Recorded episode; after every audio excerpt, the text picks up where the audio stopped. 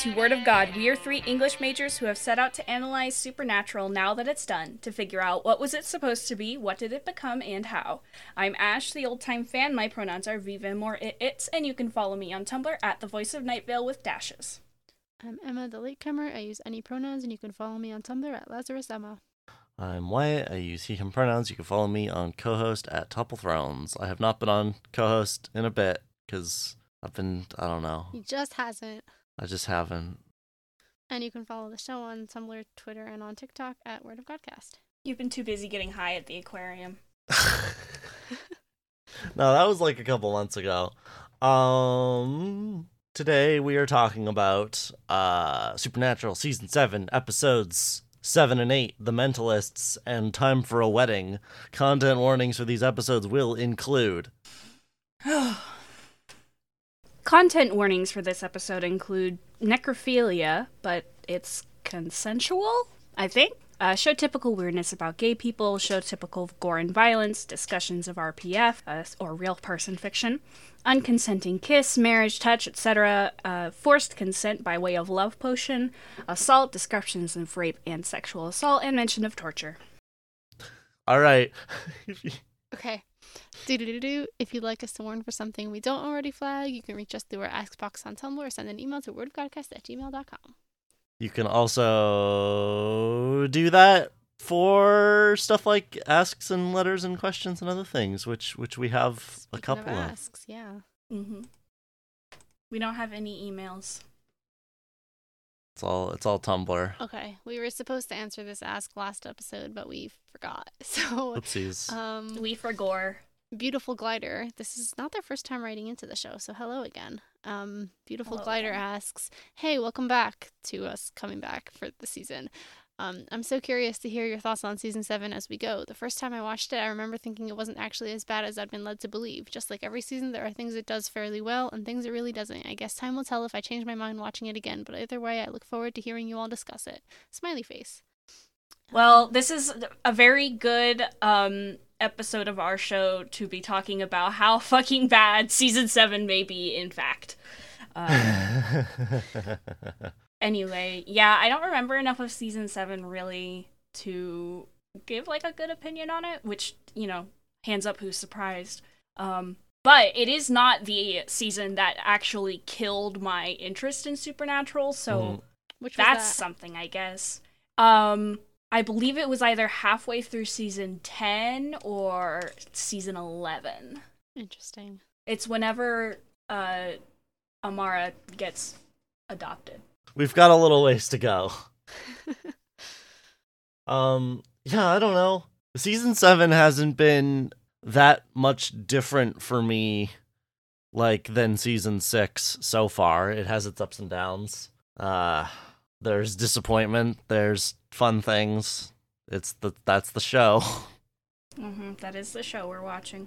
I think for me, it's like I can't care about the main plots anymore. Like when it was about like, ooh, are they gonna find John? Are Yes. they gonna save Dean from hell? Then there was like a specific, consistent thing. And now it's like every now and then they have the Leviathans show up again, and it's like, yeah, we get it. They can't be killed, except now they can, and it's, uh, I don't know. It's not as exciting. Cass isn't even fucking there. no. Yeah, Cass isn't even here. What's the fucking point?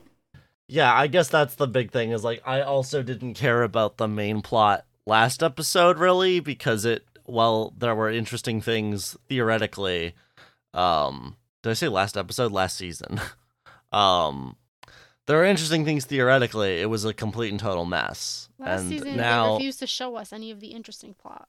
yeah They're like, there's a civil war in heaven, but don't you care about Yeah. these little human guys in the meantime? No. Give me Castiel's like revolution going on. What are you talking about? Mm-hmm. yeah but then they'd have to like Commit, actually yeah Give me the uh, Drowstiel terrible, horrible domesticity. I should probably Just get my notebook out. Speaking a lot happened in season 6 So so much happened, and yet very none of little it came together. very little of it happened at all so true. Yeah. I do like season seven as a Sammy season. I think it's one of the 1st Mhm. seasons in a while where I care about his problems. Um, but with these two So true. episodes, especially, I was like, the, it's so obvious that this is the Dean show now, and I'm not saying that as like a good thing, even though I do prefer Dean. Um, like it's how are you gonna give us this entire episode from Dean's perspective, and then it's like, well, you know, this is the Sam Winchester show. It's not. It literally just is not. Yeah. Yeah. Oh, also, um, uh, requisite uh, update on the actors being fools on Twitter. Uh, Jared Padalecki got very angry that someone called him a beta male It's very funny. Also, and I- threatened to fight them. uh, Jackles threw Dean a birthday party. yes, Made I forgot about that. Oh my god. him. Yes, and they said Dean and everything. I watched the I watched the video. Oh my god. He, he got him With pie He bought and a birthday pie hats. for Dean Winchester's birthday. Incredible. That man, there's nobody doing it like him. nobody is a Dean Kinney like Jensen Ackles is. I feel like Misha Collins has been so quiet for such a long time. What's he doing? Yeah, what's let me let me check Misha's Twitter. What's he up to? Okay, yeah, so Misha's not been doing much. He's just been doing his job, you know, as an actor. Boring. Okay. Um, the other Can- should we, we read the tweet that people said to Jared? Oh, go ahead. Okay. Um. So somebody on Twitter said you are a beta male in Supernatural, and now you are also a beta male in your own show. It's so sad they keep giving you that type of role, or maybe you love that role because that's your the real you IRL. Wait, And Jared Paddle, is he a is he a beta male in Walker? A quote unquote. I have beta no male? fucking. Do I do I look like I know anything Uh, about Walker? sure. Gonna right, Trust I- the opinion of someone who unironically calls people beta males. No, I'm just surprised because the type of people who would call someone a beta male, I would assume, are the type of people who would watch Walker. Well, they're disappointed in Maybe their he's having- Maybe he's having a soy boyification arc. Does he love his wife too much? I I don't know. Do you think we watch Walker? I, yeah, I'm not asking you guys. I'm just asking the air. The universe. If you know anything any about Walker, write in. Yeah, if y'all know why Walker Texas Ranger is a beta male now, let us know. Um, and then so so not being the bigger person, and I should say the person who tweeted Jared Padalecki does not have a check mark, which makes it worse. So Jared Padalecki not being the bigger person, not ignoring the online hate, which he should know by now. You should always ignore the online hate. Said, "Alas, I'm a sucker for irony." So when someone someone labels a man as a quote beta while using the same acronyms that my teenage niece uses, well played, hand clap emoji. I S W Y D T. I see what you did there. Ovs in parentheses. Uh, speaking of beta, I'd bet a thousand bucks you wouldn't say that to my face, and then LFG, which stands for Let's Fucking Go. Log off, man. Uh huh. Touch grass. Uh huh. Literally, like I don't say that to anybody, but Jared Padalecki needs to touch grass. Oh, it's bad. Anyway, he's gonna get arrested again. um, the Oh, other boy. the other ask we have is there it is. Besties, can we expect your reactions on the pod on the return of Dean on the Winchesters? Eyes emoji. Um, but we are avoiding Winchester spoilers, so only Ash knows that that happened. I'm not. I do know something very funny. Um, I know a couple things because I click things when I shouldn't. Um, but I'm pretending Yeah. that I don't know them. I saw I a know post that's- nothing. That's very funny. So, um, hold on. Who did we get it? Did we know? Who? Okay, so ears and Anon. going, La la la la la. Anon. Um, first of all, I don't know enough about the Winchesters to know what this means. Actually, um, but I do also know that I was in there too. So I'm like, what the fuck is going on here? Um, Yeah. But I know saw that they edited Jared. yeah, they. I saw that they like edited Jared out of a picture in the Winchesters. That's so funny. Are they just So pretending just Sam doesn't exist? I They're like, Uh, yeah, this was fuck, maybe this is an alternate universe in which Sam doesn't happen. Do you exist. remember that? Nope, you do not. They're just men. God, maybe- maybe one of, like, existence. Maybe this is an alternate universe where where uh, Dean was an only John child. died and Mary became the the deadbeat This is dad what I'm and had a bunch of illegitimate children all over This the is country. what I'm saying. So Adam was the vessel of Lucifer. Make it an AU. I don't know what the fuck's going on. It's so fun. I love not knowing what the fuck is going on and only getting out of context bullshit from the one person who posts about the Winchesters that I know. Yeah, I They did get- some um, looking into. You will not get our reactions now because we don't know that. But um, when we get to the Winchesters, We will we will 700 watch and talk about the Winchesters. You just have to wait a couple years. See, okay, but here's the thing. I thought Dean already came back. Like I thought he was in the pilot. No, he's the narrator or something, but now he's like, Like I know he's the In the narrator, but I thought he was like actually there. I don't think so. Yeah. But I also, mean, how might is be- he might have been narrating if he's dead? Because like that's like the shot of him leaning on the car. But like No, but like I thought, I thought like people had a like a really strong reaction because they were like, "Oh my god, he's not dead" or whatever. I don't know. I don't know. We'll have to find out when we watch the Winchesters. Yep. God, maybe I, I should okay, watch it just on. so I, can have the not to keep retrospect. dragging this up while I also say that we should shut this down, but um, Jared did say that the finale takes place five years after the episode before it, which is so fucking stupid. But What? maybe it, literally nobody holds by that because it's stupid. Um, that doesn't make any sense. The the dialogue not. doesn't even support but that. But maybe whatever like research Dean is doing into his parents. Again, I don't know anything about the Winchesters. Um, maybe he's doing that in those five years, and then whatever time. I Stupid. feel like if shenanigans- Supernatural were going to, I feel like if Supernatural were going to time skip five years, they would make it. they clear would to tell us us that. Yeah, it's Yeah, they would give us Also, a- like- a- we know what the lives of the boys are like. If they time skip five years, they would have like I don't know, killed the entire pantheon of the world, or like done battle with the black hole god from the end of time, or whatever. take a shot. well.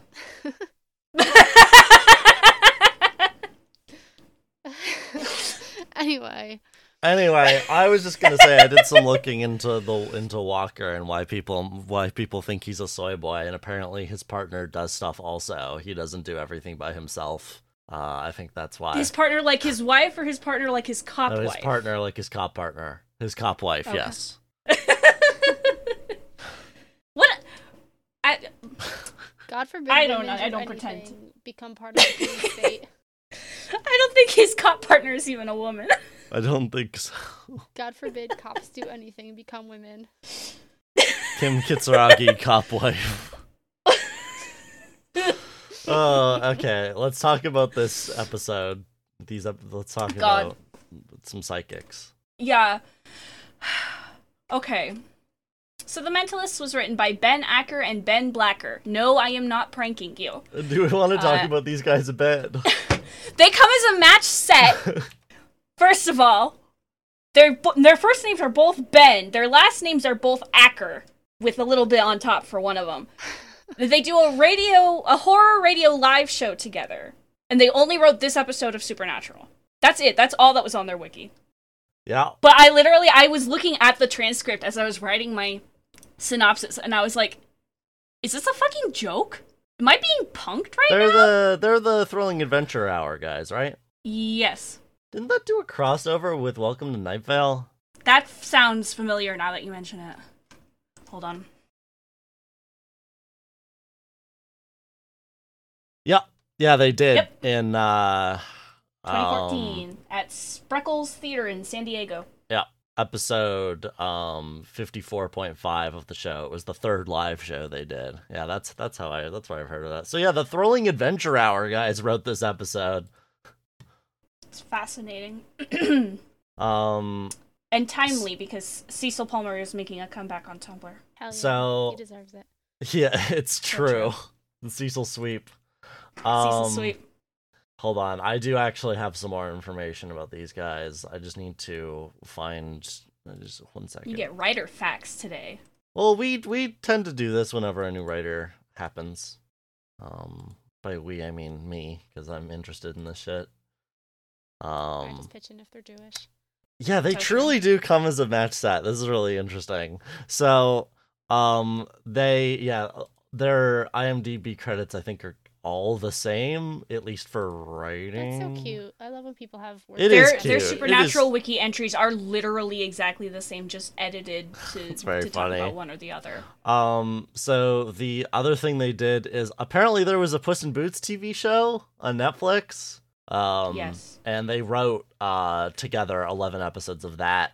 Um, they also worked on the uh, Cut and Run podcast. Uh, Mark Evan Jackson and his friends from work, Ted Danson and his friends from work, uh, and then yeah, uh, Thrilling Adventure Hour. Um, I can't believe their names are Ben Acker and Ben Blacker. Did they like? Honestly, though, if I met then just some- never split up or something. I don't know. This is what Honestly, I'm trying if to find out. If I met out. someone with the same first name and almost identical last name, okay, I would. Ash is such a common name for queer people. Anyway, but a super similar last name, I would probably also want to become a writing partner with them. I would be like, this is such a great bit. I was We're right. They the met in college. this- The wikis. They met in Oh college. God. okay, yeah. So they've um they've written a, they've done a bunch of comics writing together. They've written some Deadpool stuff. Uh there's there's Thrilling Adventure Hour comics too apparently that they've worked together. Uh worked on together. Um I think that Ben Acker did not I, I think Ben Blacker did Hex Wives um by himself um which is about witches um if if that wasn't obvious um and also they've written a bunch of um Star Wars stuff together Oh, anything good? uh, Um, they wrote uh the Join the Resistance uh YA or sorry middle grade books that are about about a bunch of uh resistance troopers on the on the quote on the run from the First Order. So I don't know. I don't care about that era of Star Wars, but maybe they're good. Um, they Yeah, I- I- also Okay. they also have some. Do you stuff. see these in the schools you work in, Emma? No, I was gonna say I found something else, but I don't. It doesn't Uh, need to go now. Well, I was just gonna say they also wrote a story in the Certain Point of View uh, collection. What were you gonna say?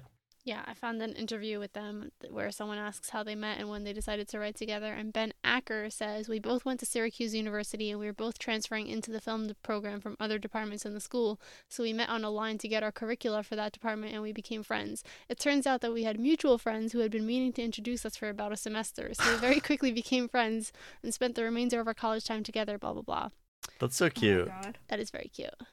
I love Um, I and they, love like, heterosexual life and partners. Continued having college and stuff, and then um, Ben Acker had an opportunity and no knowledge of how to do it, so he asked the other Ben for help, and they started writing together right after graduation. That's so cute. That's very cute. That's Shoutouts. so sweet. I love it. This episode was like fine, Yeah, it was fine. but like I don't know. I hear the thrilling adventure hour is pretty fun. um, yes. Also, this episode was directed by Mike Rohl. Um, Okay, now my, now, we, uh, now we can talk about the episode. yeah, we've only been here for half an hour. Okay, so the cold open starts with a seance. They're trying to contact, contact someone named Danny, but the husband only wants to know where their money is. Uh, then the planchette flies up and stabs the medium in the throat. Dean, without Yeah. Sam, breaks into a car and hears about the crazy death of the medium, so he decides to go investigate. Apparently, it took place in Lilydale, the most psychic city in America. At the crime scene, Dean looks around and finds all manner of fake stuff, blah blah, you know. Uh, Dean stops into an interesting cafe and sees that Sam is there. He, of course, just takes a seat and decides that they're going to work this case together. Uh, Sam is too angry for words, I guess.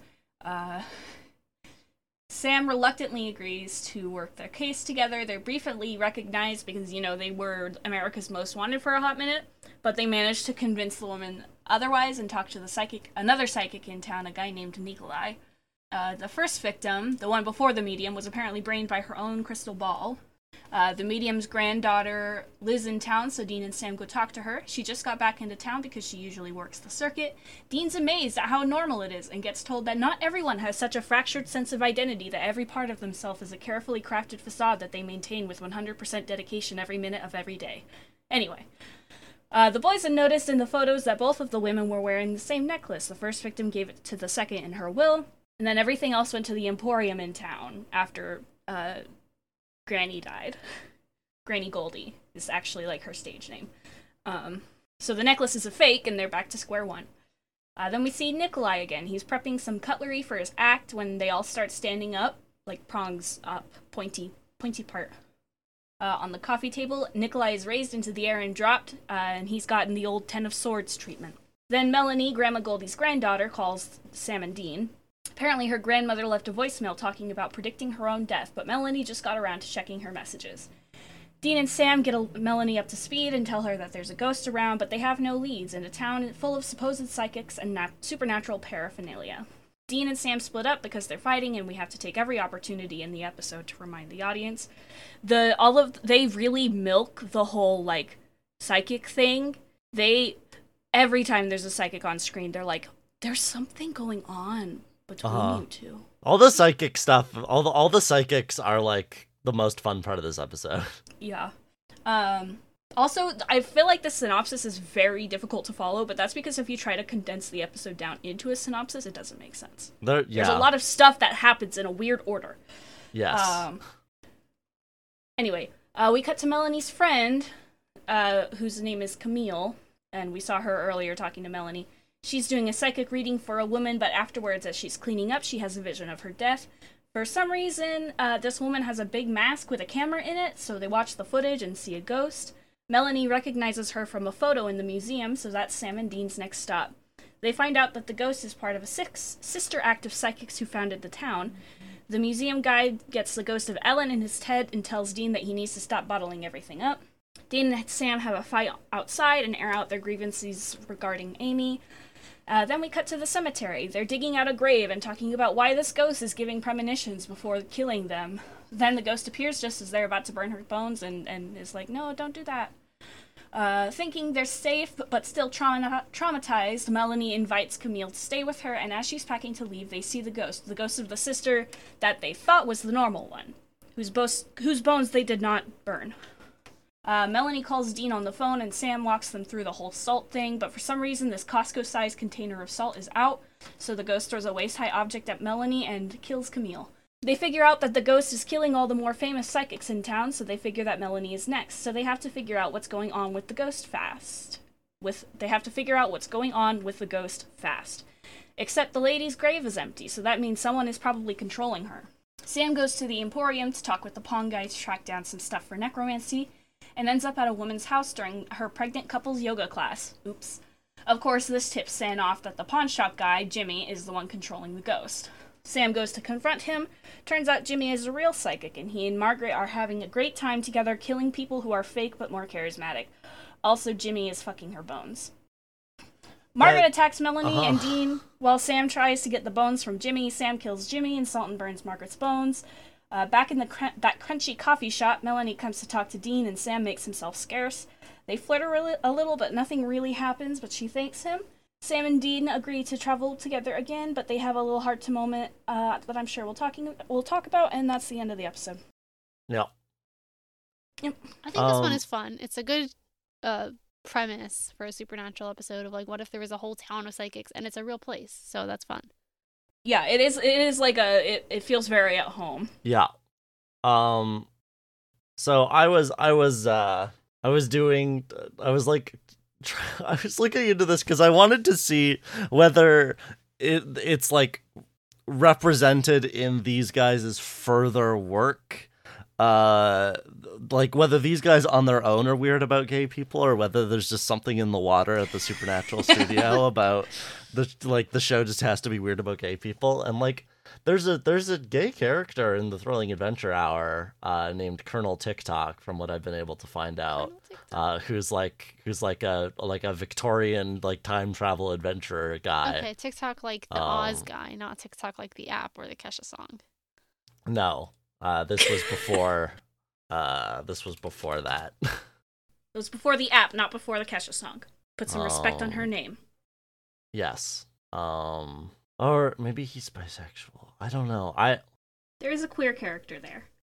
I don't know. I don't know what you know. What I have no idea. I'm gonna I'm gonna step back from this. If you know stuff about the Thrilling Adventure Hour, let us know. I don't know how much of this is Tumblr being like this character's queer and like that may not actually be textually true.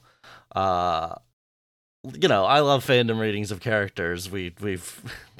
My, my my dear darling co-hosts have done that a lot, but that does not always mean that it's in the text or the intent of the writers. So if you know stuff about the Thrilling Adventure Hour, please let us know because I am curious about this. Um, because yeah, this episode's weird about gay people in several several sections. I just found the um wiki page, fandom wiki page for Colonel TikTok, and he has a wife. Yeah, he has a wife, which you know you can have a wife and still be queer, but that is what made me go like, hmm, okay, Even like, especially if he's a Victorian pansy, you know. that's true. You know how it is. Anyway,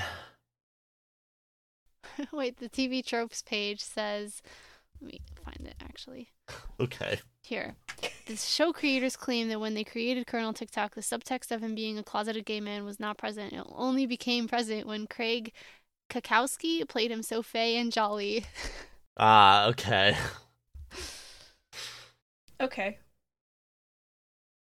So is All he in a lavender marriage with his wife? Is that the Maybe. it says closeted. I don't know enough about him to know if his wife knows. Yeah.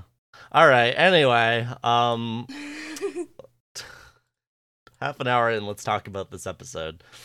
Yeah. Um this Do opening we scene have is actor fun. facts? Yes. Yeah. Do we have actor facts for this medium? She looks incredibly familiar. I don't think so. Hmm. But then again, there's also a medium in a uh, television Um, commercial that plays at the calzone place that me and Alex go to eat to. That I'm like, I swear to God, she's been in a supernatural Grandma. Grandma Goldie um let's see. She is uh, uh, uh she's Doniker's secretary in the wonderful wonderful world of Disney.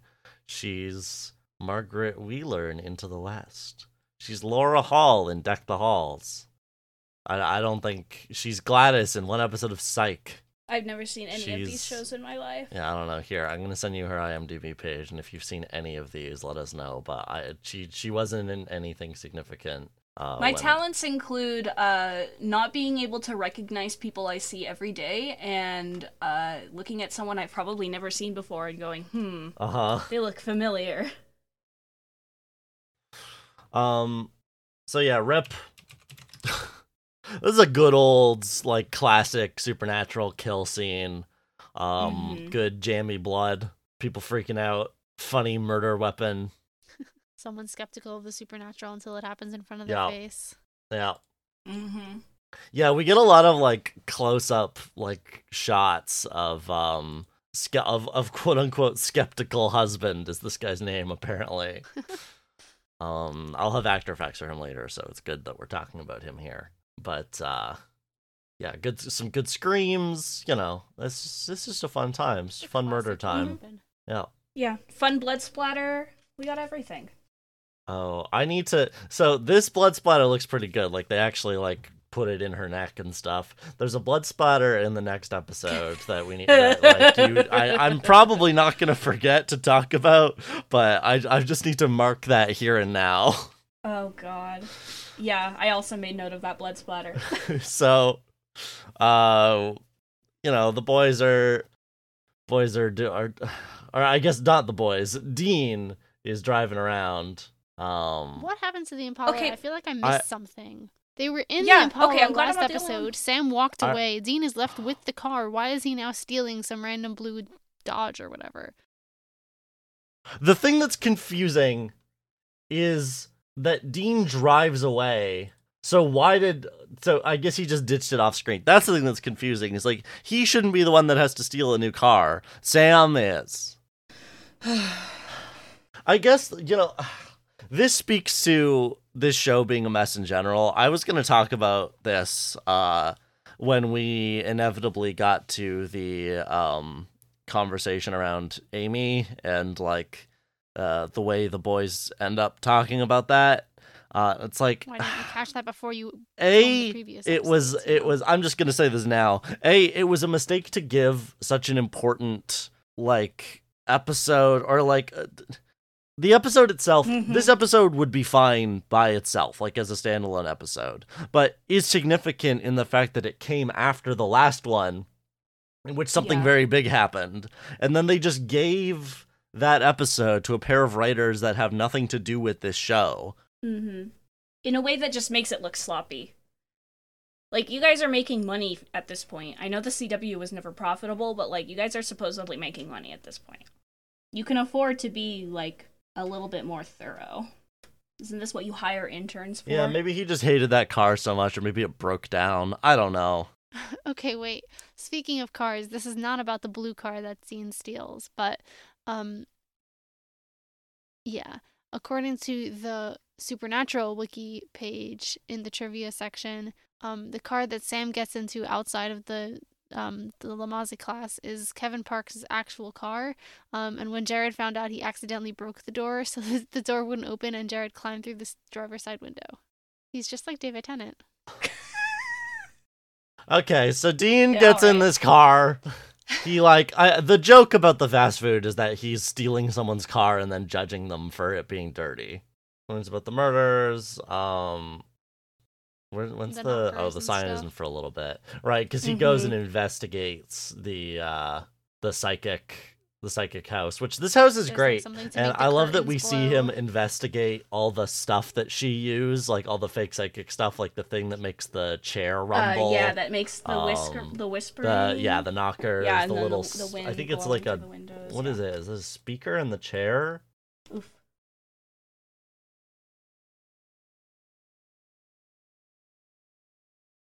He's such a loser. He's he's playing with all these toys, and then he like Yeah. he's he makes this like a am I gonna Mhm. win the Powerball? Knock knock, and he goes I'm gonna be rich, and turns to like grin at Sam who's not there. Oof. He's such a loser. He's so lonely. We get him walking down the street, and this is where we see this excellent sign, the uh, with all the psychics on the on it, the the annual Lily Dale um psychic festival with Nikolai, Grandma Goldie, and Imelda Graven. Yeah.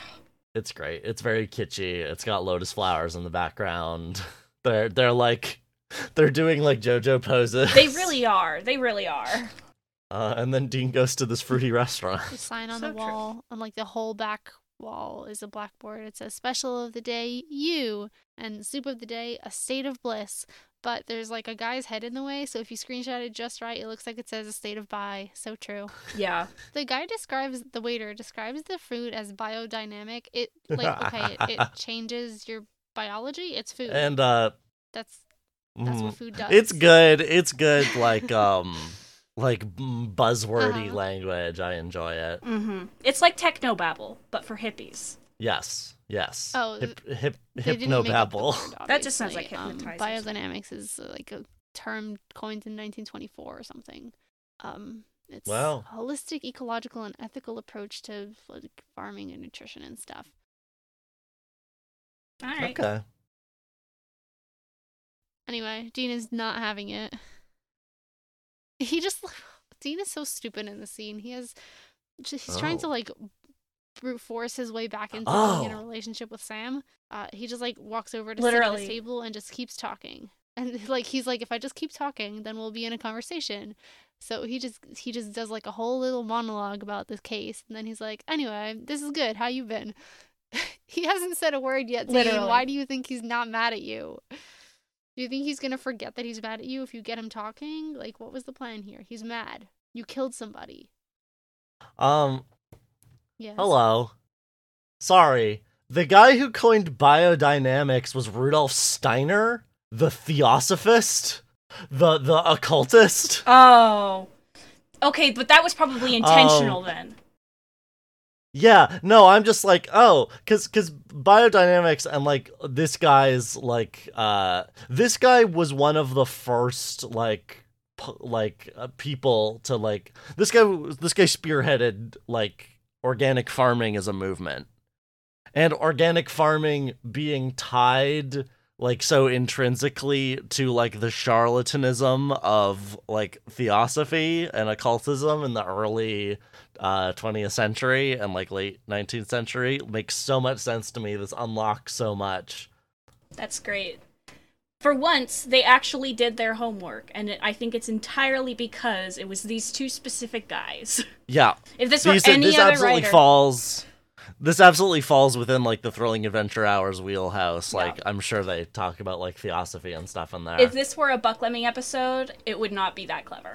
Anyway, wild okay well i love to learn things about history Um, Sam has still not said anything by the time the waiter comes to get Dean's order. Um, and then he goes, yeah "Fantastic! You are a virile manifestation of the divine." Gives him a huge smile and walks off. And Dean goes, "What the hell did he say to me?" uh-huh dean's like i'm being hit There's on just what like this stunned silence. What the hell did he say to me? that's such a strange affirmation too. yeah. Um Sorry, we missed the we, we also we, we missed talking about the incredible radio show Oh, that Dean God, listened to, actually, yes. hosted by hosted by Bananas Foster. Just me, or should those guys? He does the That's- howl and everything. the sound effects. Oh, it's so it's literally like every It's joke really post about a local radio show. Yep. Which again, the Thrilling Adventure Hour is styled after a radio show. Like uh, this is, things are starting to make sense about like why certain things are what they are in this episode. I was like, oh, this is a cute, fun little little gag. We haven't we haven't seen the boys listening to a morning radio show Oh, It's before. not by choice. It turns on when he turns the car on, and he's about to turn it off when he conveniently says something plot relevant. Yep. Um. So anyway, uh, D gets D gets hit on and doesn't know how to take it. And and then Sam is like, Dean, look. And before he can say anything, Dean like cuts him off. He's like, okay, listen. Obviously, we're both going to be working this case. Um, you should, you know, work with me. He says, I'm not asking you to open up a can of worms, okay? I'm not even asking you where the hell you've been for the past week and a half. And Sam goes, good. And Dean just like surprised Pikachu. Like he was not expecting Sam to actually shut him down for that. He was expecting like yeah. that was his way of not asking, you know. He's like, I'm not even gonna ask. And then Sam will insist on saying on telling me, and then he didn't. And then he didn't. It, it, it like takes him aback for a second. Dean, you are so stupid. You murdered someone. Uh huh. God forbid women do anything. Is the woman Amy or Dean? Uh, that's for you to think about, dear audience.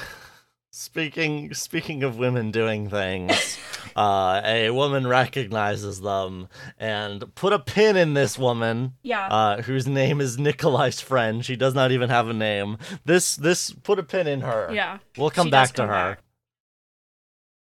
Well, in more ways than one. Oh, okay. Fascinating. Pin placed. That's fun. Um, she thinks that they're the Winchesters from TV, and they're like, no, no, you know, those guys, we get that a lot. That's crazy. We're completely harmless. She's like, oh, yeah, sorry.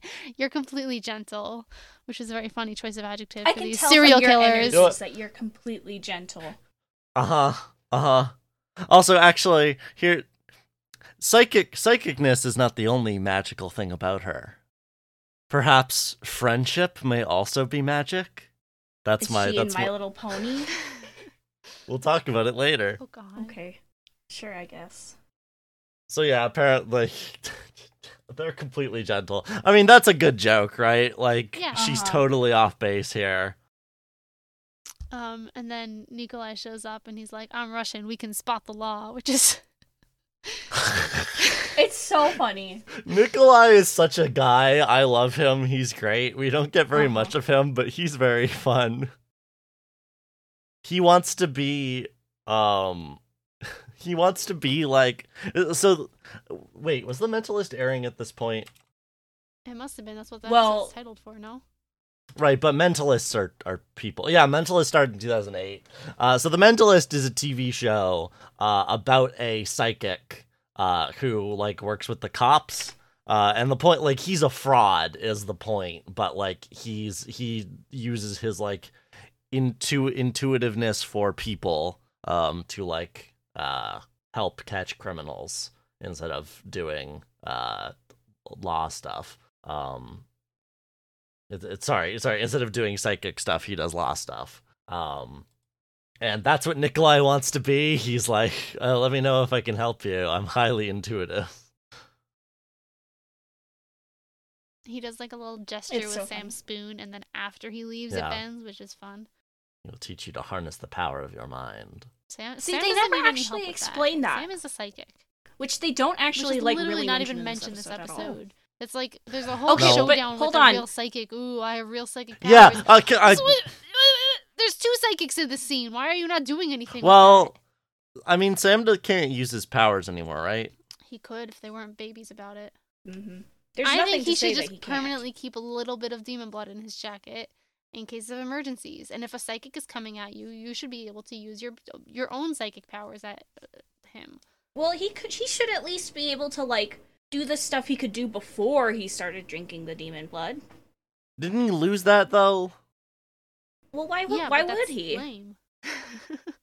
it was a writing decision to make him lose that. Right. I don't think there's actually any like Watsonian thing. Like there's there's no text besides like what? It, like it took him 25 years to digest it. the demon blood, and now it's gone. I don't know. Yeah. They're I really guess I thought- they don't. The, it's the fact that they don't even hang a lampshade on it that bothers me. I guess the. Th- I don't know. Yeah, I thought maybe it might have something to do with um, Azazel, Azazel, like them kill because like his powers were connected to Azazel, so them killing him. Well, but then he that- maintained those powers. by drinking after- demon blood. Yeah, but like so if he drink it again, he could get them again. That's my point. Yeah. But also that the, the, we, It we've wasn't gone down for this him. road I know before. that. I It just wasn't think in good for case of emergencies, he should be able to, and he won't. It also this is this is me continuing to try to come up with explanations for it. It also could be the case that like you know the it's like uh getting high like you you end up needing like more and more or whatever so it's like he needs to drink more and more demon blood to maintain the same level of power he had before Or maybe when Lucifer uh, possessed him, maybe that like eradicated the demon blood because Maybe. archangel powers. yeah maybe, Maybe cast Uh, him out of also- without his his. Yeah, maybe. finished. You left his there's, soul there's all and sorts his of explanations for this That's just sloppy Cass. i mean Huh. if he i don't know we talked about i don't know if this is like a new bot like did did he yeah did he did cass like eradicate the demon corruption from his body i don't know all right so they go meet uh goldie's uh Granddaughter. grand grand Yeah, granddaughter. grand granddaughter yeah okay i couldn't remember if it was like her her like niece or something but yeah granddaughter um she's like psychic but like Normal about it. not not the be- nor yeah she's normal about it yeah Sam wishes.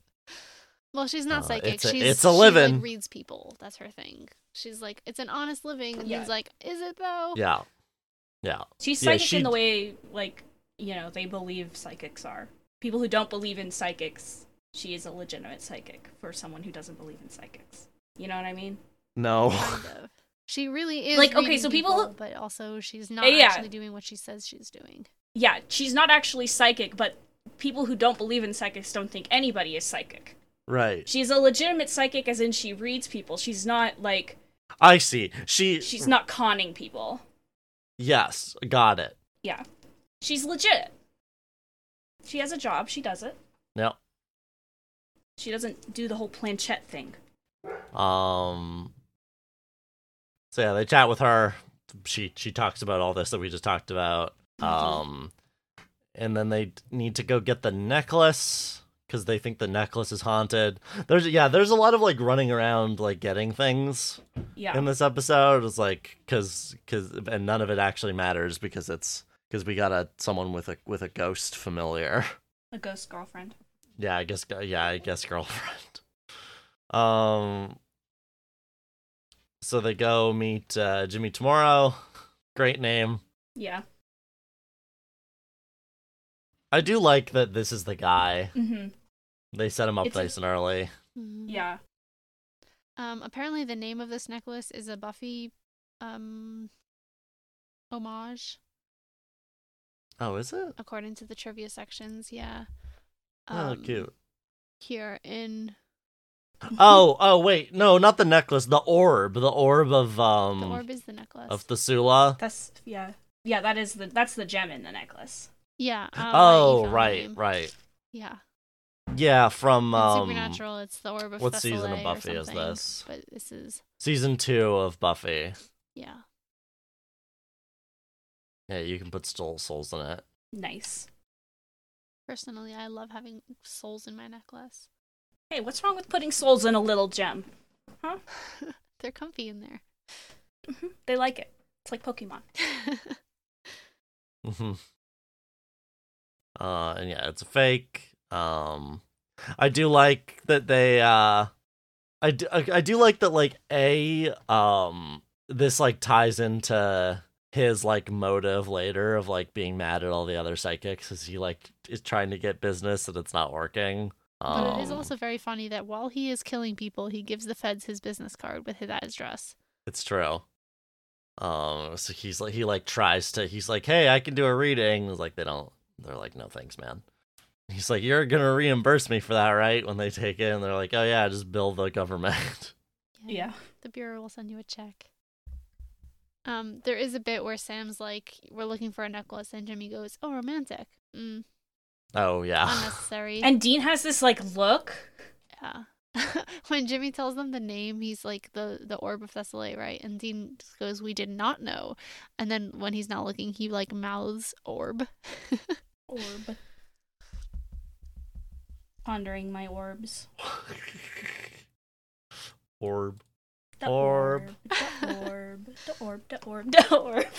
orb is such a fun word, but such a like it's so true. It feels like an orb in your mouth. It feels like it feels like I put a marble in my mouth. yeah. Orb. Um, and then we see Nikolai. Um, he's doing his spoon bending stuff. Wait, wait. I wanted to go at the end of the scene. Oh, I know we kind of went over it already. Um, they're like, okay, yeah, this is you know evidence. We're feds. We're gonna take it now, um, for free. And the way that they say that is, we'll be taking the state's evidence discount.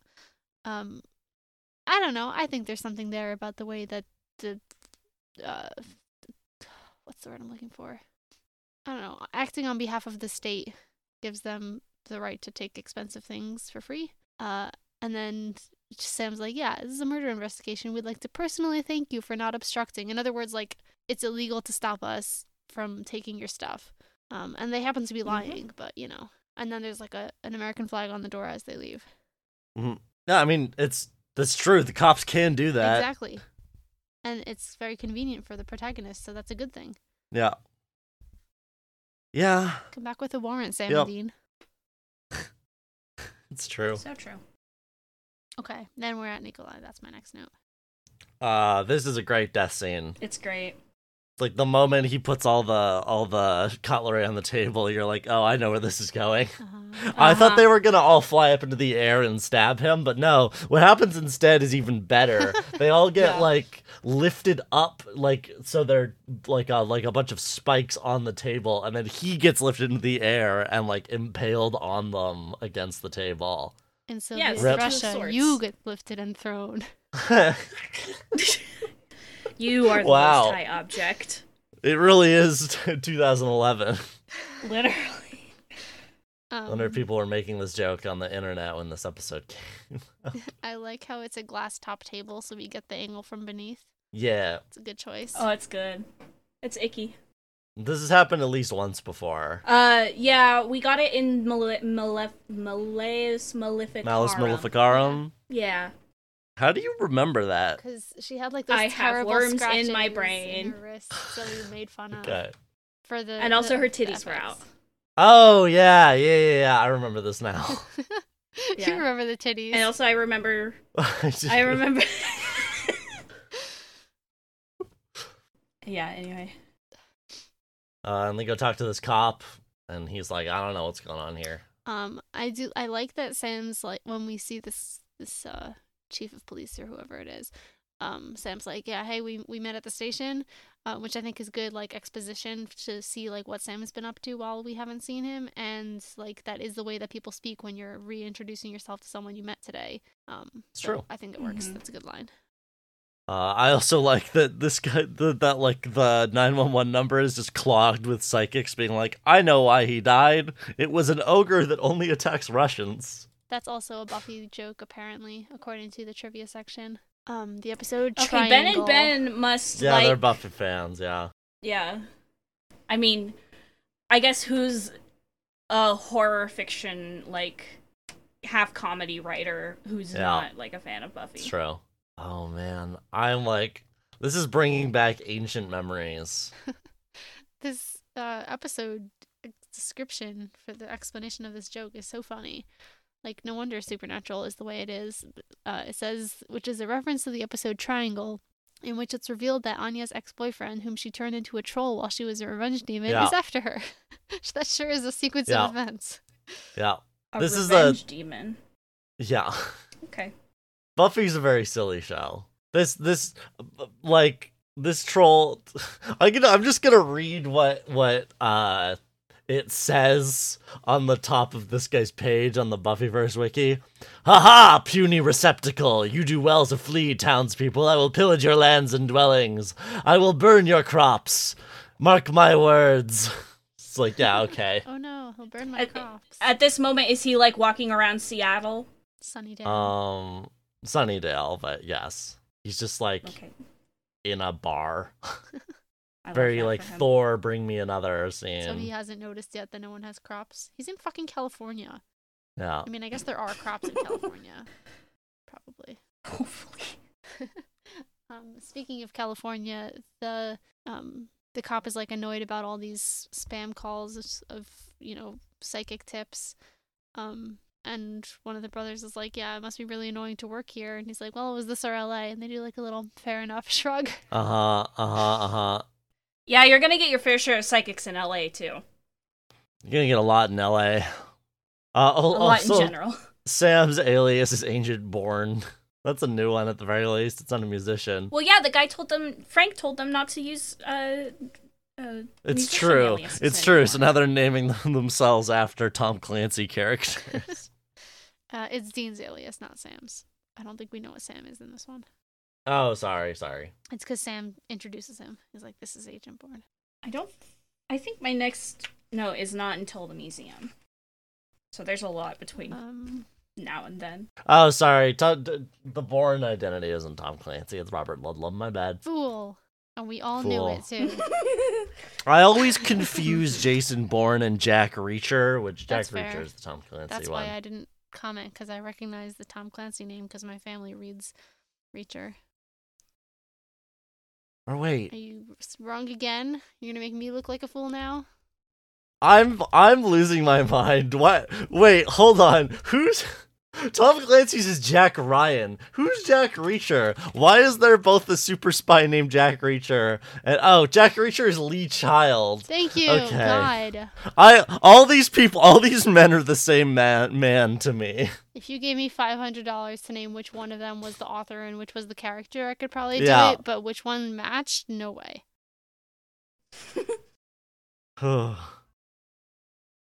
anyway, Um, I like that they split up because they should do that more often, and sometimes they do. But in this one is also working with the emotional undercurrent of the episode, which is something that in the interview I linked, um, the the Bens mentioned that they like uh, when TV uses the plot as uh, vehicle for the characters dynamics. Um, I can Mhm. see that here, you know, nice. Good job, Mhm. guys. And then my next note is at the museum. Oh, before they split up, they they they tell Melanie that ghosts are real. yes, they do. And she's like, "So the X Files are real?" And Sam's like, "We're not FBI agents." It's like, "Yeah, that's another person that knows ghosts are, ghosts are real." She survives. Um, we meet. Oh yeah, we haven't had a final um, girl in a while. yeah. Uh, we meet Camille, who's who's cool. I like her. I knew she was gonna die because she's a black woman in the show, and they weren't gonna kill Mhm. Melanie. Literally, she shows up in the fir- in like her first scene to be like supportive of Melanie after her grandmother's death, and it's like, oh wow, a black woman on screen with lines. I wonder Yep. if she will be plot relevant and if she will make it to the end. The answer is no. No. Uh, shout out to this museum guide. Yeah, he's having fun with it. Oh yeah. Yes. Yeah. He's also actually psychic, which is great. Um, yeah. Oh, I guess before that, we see this is it's this scene where we they like look at the security camera footage and we see the ghost. Um, that's like is the one like going around doing psychic stuff because because because um Camille had this like scary vision. Um, and it's like she felt her bones starting to break, which is good and scary. Uh, and then yeah, they see the ghost like with her hands on her head in the security camera footage, which is pretty spooky. I think they should make Mhm. way more of a big deal every time ghosts are caught on film, but whatever. Yeah. just have footage of the supernatural. Also, out why does she have? Why does she have this big mask with a camera in it? Like, I get the big mask; it it, it goes in It's with her her whole dressing, yeah. vibe. It's Um, yeah, but why does it have a camera in it? well, Just I mean, this is her- home security footage.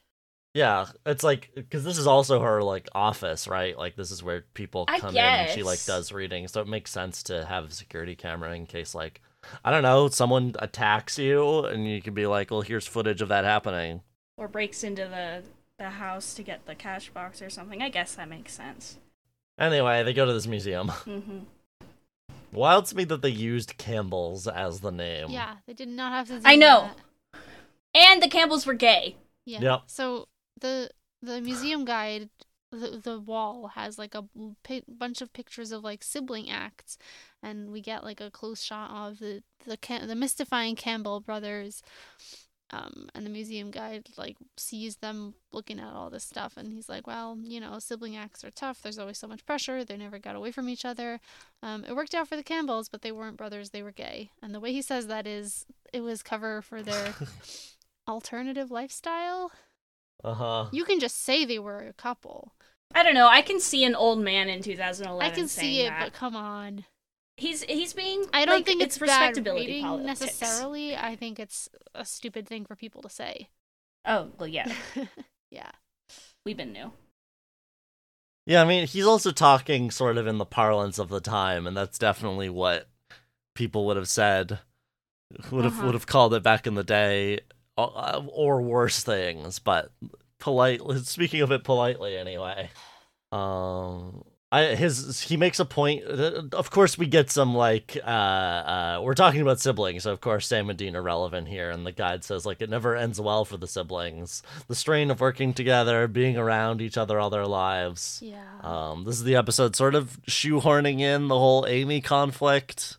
It's fine. We're gonna have a callback to again- this conversation Yeah. at the end, of course, Yeah, because that's how a, a one-shot episode is. A monster of the week is Yeah. formatted. Yeah. Hee hee. When characters have feelings. Um, So and then yeah, so this is again like this this is such a good one-off character because yeah, you're right. He's an actual psychic. He gives them a message from Ellen. Mm-hmm. I feel like that li- like that line didn't quite land for me. The, But- the if you don't tell someone how bad it really is, she'll kick your ass from beyond the grave. You'll have to trust someone again eventually. Yeah, like I feel like it's trying too hard. And again, why is it That's a fair. Dean message? Like Sam is having problems too. We're just only supposed to care about Dean. Because it's the Dean show. frustrating. Oh, this is the Dean show. Well, I'm getting sick of that guy. I've had enough of this dude. Where is Cass? I miss Fucking him. miss him. If we're not gonna let us see anything was- about Sam, then at least let me have Cass to look at. I think When it's does he come fun. I I was like Ellen, yay! Uh, yeah. But but you're right. It is kind of like just shoehorned. I did put a big frowny face in my notes, but I also think like there's no reason for this to be a Dean centric episode. I don't care about Dean Yeah. feeling bad about his crimes when he's hurting other people. Yeah. Like I like I like the fact that this guy just so happens to be an actual psychic and Ellen just so happens to be around like, hey, I'm gonna kick your ass. I just feel like the line could have had a few more passes through the the editing process. make it sound more Ellen like and make it be shorter, more concise. But that's just like a stick. To be fair, this guy isn't quoting her directly. He's like paraphrasing what she said. Yeah, seems like it. But also like how bad what really is. Just like his general mentals.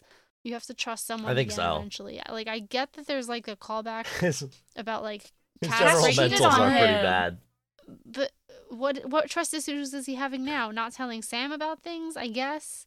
No, he Mm. has trust issues because of No, no, I Cass. said that. He says this at the end of the episode. I know. Um, he alright, so always doesn't trust Sam. they learn about the sisters here. Um, Kate and Margaret Fox. Uh, and they're like, "Oh, this is it." So they go burn the bones, and uh, yeah, they'll, they'll, they they now talk about Amy. Yeah, according to the fandom wiki page, Margaret and Kate Fox really did live in Lily Dale in the 19th century with another sister called Leah. Oh, cool. Weird to claim that an actual historical person is killing people as a ghost, but whatever. Well, it's not out- outside of this show's. Yeah, like it's not the worst writing decision ever. It's just kind of weird. I guess technically this episode is RPF, you know? Don't say that. Like imagine if it was like, yeah, um remember We've- the episode where we had Gandhi try to strangle Sam? What if it really was Gandhi? you know, like it's weird. That's a person. Gandhi's a famous person and these people are like micro micro celebrities, I guess. But it's weird that they took real people and not just like a spin off of real people. I would like to point out that this is the show where Samuel Colt was in was a God, I, for, I like, forgot monster about that killing wizard. I forgot about It's him. true. Yeah, this show is not above doing RPF. well. I it disagree about it historical being RPF. I think it's only RPF if they're alive. you uh, have the 'cause same otherwise take as the all- Hamilton fans, though. I we make an exception for Hamilton. I mean, okay, so like historical fiction does this all the time, right? Like Okay, that's true. That's true. That's true. yeah, it's just fun. You're right. What there's a yeah, this is historical fiction. If they're still alive, it's RPF. You got to wait like 75 years at least in order for it to be historical fiction and not weird.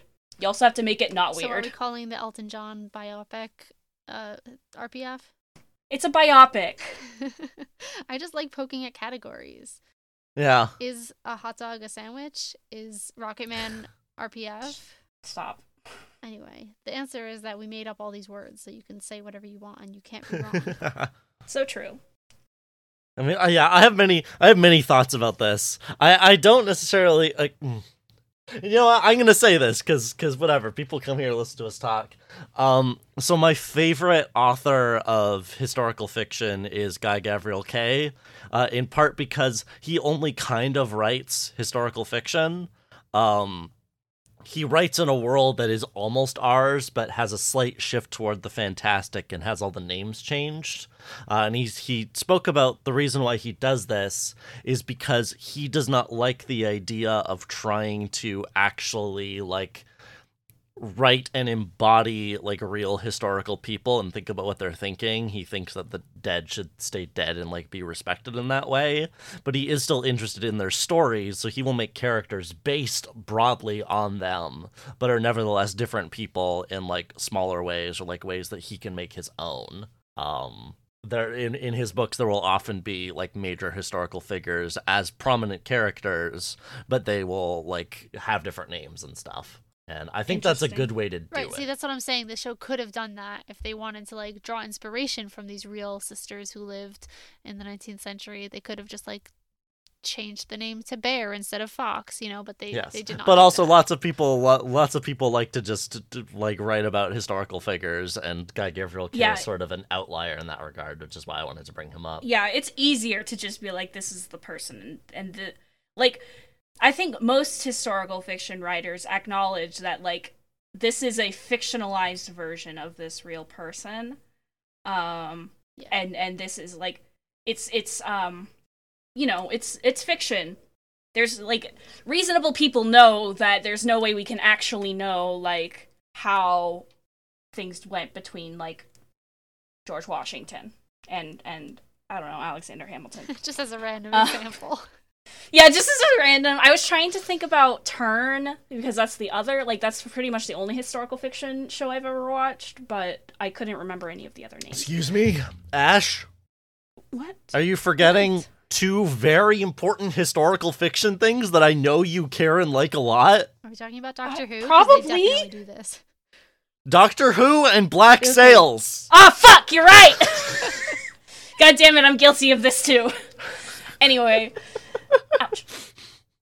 Um. So I think like, I think I think it's one of those things where it's like everyone has a different um viewpoint of like where fiction where fiction ends and when it becomes like imitating real people and different people will have different gauges of whether or not that's weird Yeah, I personally don't mind it. I think it gets the the more you like skew away from who that person actually was according to the historical record um and start doing your own thing with it, the like weirder it is for me. For example, uh the Hamilton stuff.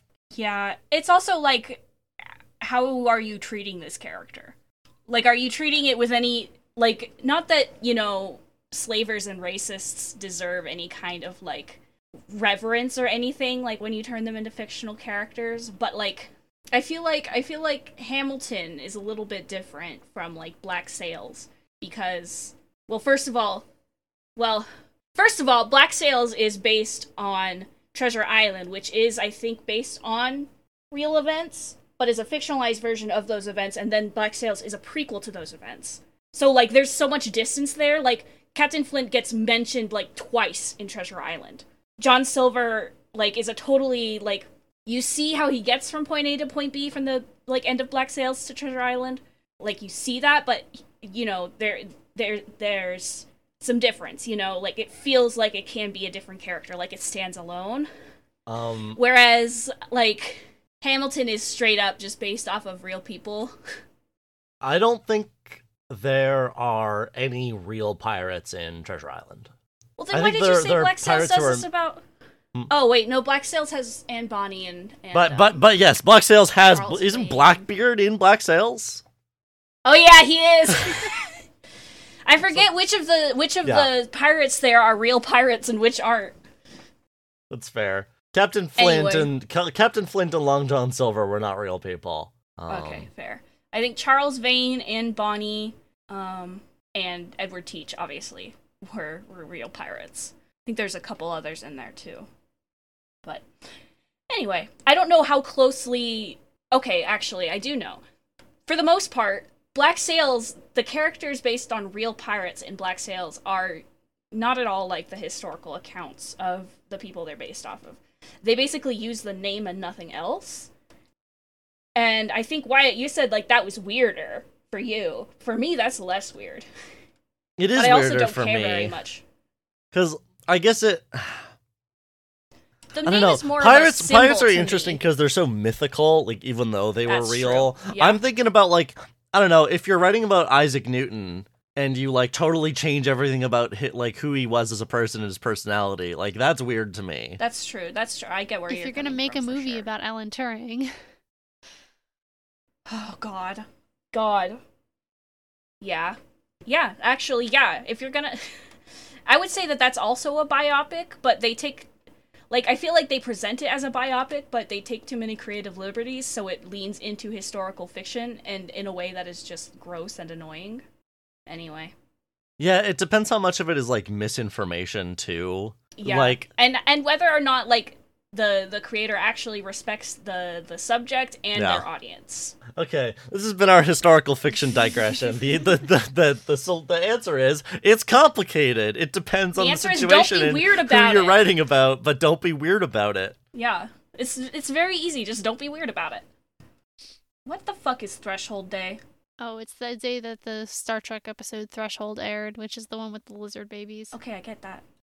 You say that like I know what the fucking lizard babies are. I haven't seen the episode, but I've heard the explanation. Let me go find my friend's explanation. Wyatt, do you know? Here, no, I Do you- found it. tell me No. about There's lizard an episode of Star Trek Voyager where Captain Janeway and Tom Paris get turned into lizards and have lizard babies on this weird planet and then just leave the lizard babies there. Why are we talking about this? Clearly, Ash Sorry, just saw I a opened post. Tumblr and it was the first post I saw. oh, this episode. It's all over my dash, mess. dude. We've been we've been here for an hour and a half, and I think we've talked about this episode for about half an hour of our of the amount of time we've been here for. So Listen, they go and dig up the bodies to burn the bones and talk about the Amy situation. yeah. They're like, why would this ghost warn people before they before she kills them? I don't know. Have you considered that there's more than one ghost? Yeah, that they it's it's a big L for the boys here. Um And the- so Sam says like you go, Emma. this argument is so frustrating because it's exactly the problem we were talking about when, from the moment Sam found out about Amy, where uh, Dean is like, "Come on, move on already. I know, you know." We agreed Uh-huh. to work the case. We didn't agree for you to be a dick the whole time. Are you serious? You're mad that he's mad at you for murdering somebody? Uh-huh. Um, and Yeah. Dean's like, enough's enough. And Sam You goes, literally told him he was allowed to feel his feelings. Sam's like, look, I'll work this damn case, but you lied to me and you killed my friend. You lied to me comes before you killed my friend. Yeah. I, I now Yeah, understand the- everything. My I- friend. it was Yeah.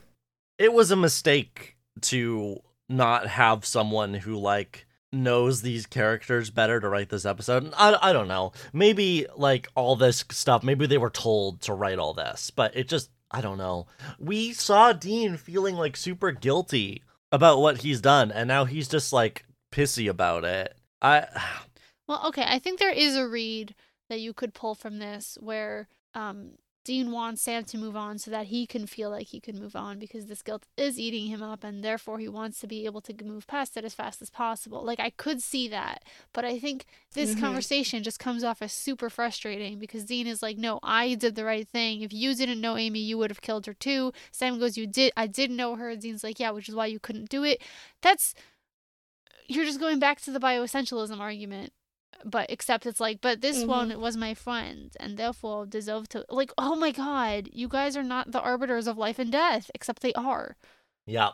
Yep. Yeah, it is. It is frustrating, especially given just how little the show questions it. Yeah, it sucks. Like the important thing here is the tension between the boys and not the question of whether murder is the wrong the system. Yeah, yeah, they're not actually questioning like the the system the boys act within, which of course not.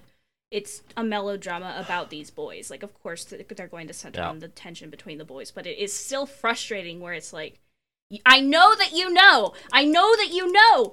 Shakes the supernatural team by the shoulders. I know that you know. There's nuance here. You talked about it. Sam says, if I've learned one thing, it's that if something feels wrong, it probably is. And Dean's like, usually, yeah, but not killing Amy, though. you couldn't do it so i did that's what family does the dirty work oh yeah The that's what brothers work. are for for murdering each other's friends when you can't do it because murder feels bad to you It's like, I would have told you eventually once I knew this whole waving a gun at Satan thing was a one time show. I think it's reasonable to want to know that you're off the friggin' high dive, Sam. You almost got us both killed, so you can be pissed all you want, but quit being a bitch. it's terrible Dean. this is like the worst i want to kill him for this i think sam should have firebombed the impala for this conversation Uh huh. He would have deserved it. so then they go back to talking about the ghost. Uh, the I- ghost shows up here hold and is like, no, just think it stop. would be- I'm the wrong one. I just think it would be so funny if Sam killed the Impala and Dean was like, How could you do this? And Sam was like, No, you don't understand. The Impala was evil. All cars are evil, Dean. Haven't you seen that one episode of Doctor and he'd be like, My baby never hurt anybody. And Sam's like, No, but she was going to. He Yeah. should have done it. It would have been so fucking funny. You've hit you've hit things with with your car before, Dean. I remember that possum. you might have forgotten that possum, but I remember the possum. So And she'll kill again. And Camille get attacked. Melanie does an all right job defending Camille up until she doesn't, and then Camille dies. And they're like, "Oh no, there's another ghost." You guys suck at your Yeah. job. Why did they let them just like go chill? I mean, I know usually the problem is solved when you have the ghost bones burned, but Yeah, you have no precautions in place for if that didn't work, you're just like, yep, go home, go chill. Like, not even like, keep salt on hand, just in case. I like that. This is how they figure out the motive, though, of like the ghost wanted to kill Camille and not Melanie because it's going after like uh people The doing the psychic showmanship. Yeah. Mm-hmm. Um, they go dig up her grave, but the bones aren't there. Uh, they're like, "Oh, all the headliners are dead." Oh, there's a bit while they're digging the grave. That's, um, hold on, it might be the first grave. No, the second grave, I think. Uh, where, um, Dean is digging and Sam is like sitting next to it, and then we, we like pan past a tree and they they've swapped, like time has passed. It's good. Mm-hmm. Also, they're digging the second grave in daylight, and Dean's like, "I feel naked doing it." Like yes, Yeah. yeah. Um, Dean says bitch again. Yep. There's bitch four times in this episode. Hands up. So who's surprised? uh, Dean stays to protect Melanie. Sam goes and talks to uh, Jimmy again. Uh, and then Jimmy sends him on a wild goose chase, which is how we, we learn that Jimmy's the killer. Um, and then then we get the showdown. Can we talk about Sam busting in on this pregnant yoga class? yes. the lady comes back. She's te- she's teaching a pregnant yoga class. Yoga class. Pregnant Yoda. Pregnant Yoda. Is that where Baby Yoda came from? No, listen. Like it, it may seem that the Yoda species has two genders because we've seen Yaddle. Um, however, w- what we didn't know was that they they All Yodas are reproduce via transgender. parthenogenesis, or that sure. I don't stop. Pregnant Yoda handshake. Pregnant pregnant Joker. Don't think about it. Anyway, Yeah, this is. I said don't think the, about the it. The bit where Sam is Um, like, "Oh my god, I burst in with a gun in a place where the people do not expect you to burst in with a gun. I'm so sorry Uh. about this." Is is just like that bit where he did it in like season two, or I think maybe season one even, where he like sprayed some random people with holy water, and they were like, "What are you doing?" Uh-huh. And he's like, "Oh God, sorry." It's exactly like that. He's so. It was in. Sin City Thank you. with the mob boss Oh, guy. so three four then. Yeah oh yeah. All the all the looks that all these people are giving him are very funny. Uh, his the line I'm amazed delivery. nobody's water broke from like fear. I think if somebody came into my pregnant yoga class with a gun, I would probably I would probably go into premature uh, uh-huh. labor. That's the word. Um, uh, the Sam's line delivery on "You're not a necromancer" is really funny. He's like, "Oh, I'm in the wrong place." He's so funny. I've been had. Um, Sam's like, "Dean, it's the pawn shop guy," and then Ghost attacks. wait, before that, while Sam is bursting in on pregnant yoga people, Dean and Melody have a little talk. Um, and uh, Melanie asks if it hurts ghosts to burn their bones, and Dean says, "I never Oh, really yeah. thought about it. Probably, yeah." Oh, and she goes, "Good," which is fair. Like that, that ghost did t- like murder her friend in front of her. Um, I guess killing people's friends is bad. Uh, but. the, the, like I never Hmm. really thought about it is crazy. You've spent your whole life killing ghosts and you've never thought about if they Uh-huh. feel pain. Um, it doesn't surprise no, me. it doesn't surprise me. It's just crazy about like as, as a statement of character. Yeah. Yeah, I mean that's what like what what like I don't know, there's that there's that whole like myth about fish not feeling pain. Like whenever anybody like does like grim work, they always like have some kind of mental block to convince themselves it's like, "Oh, it's fine actually." Yeah, well, I like textual evidence that the bioessentialism runs deep. Yep. Like that was a person. You see them scream every time. Anyway, uh, then Dean and Melanie are dealing with the salt circle while Sam goes after Jimmy. Um, the ghost does the like winds blowing the salt away, and Dean goes, "I hate when they do that. It's so funny. Uh-huh. Why don't you do it the way to He's stop tired. them from doing that then?" Glue the salt to the floor. Just like put water on the floor. and Hula be hoop. Stuck. I mean, it would dissolve, but you just pour more salt, or make the cir- circle thicker, so at least it takes more effort than like a. Sorry for blowing in the mic. It's, it, whatever. Literally a hula hoop. You guys could have so many solutions if you used your brains. Yeah. Um Margaret looks great.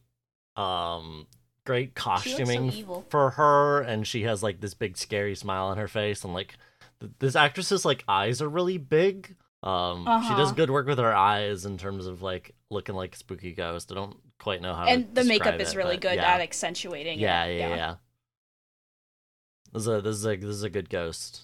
She's going in the good ghost list for the show. They don't. What's very funny is they don't put any sort of like effect on her like they've done with ghosts previously. Like she's just a woman standing there like in makeup. They spends all the budget on The Ni- Bens killing know that you don't need. Yeah. Yeah. She does the flickery thing though, Yeah. which which Maybe it's commentary on how this is like juxtaposed with Jimmy saying sometimes the real thing isn't pretty or entertaining enough. that's true. Yeah, let's talk about Jimmy a bit. Yeah. Um. Yeah. Uh, he's So he's a he's he's a complaining ghost fucker. that besides that, he's complaining that even though he's a real psychic, um, he can't monetize that successfully. He's not showy enough. He, it scares people what he can do. He says, "I can't pay my rent," which is fascinating. Bitch, neither can love I. Class consciousness in the psychic Uh-huh. complaint. I can't pay my rent, so I'm gonna kill people who can. Yeah, cool Though motive, they're still not murder. billionaires.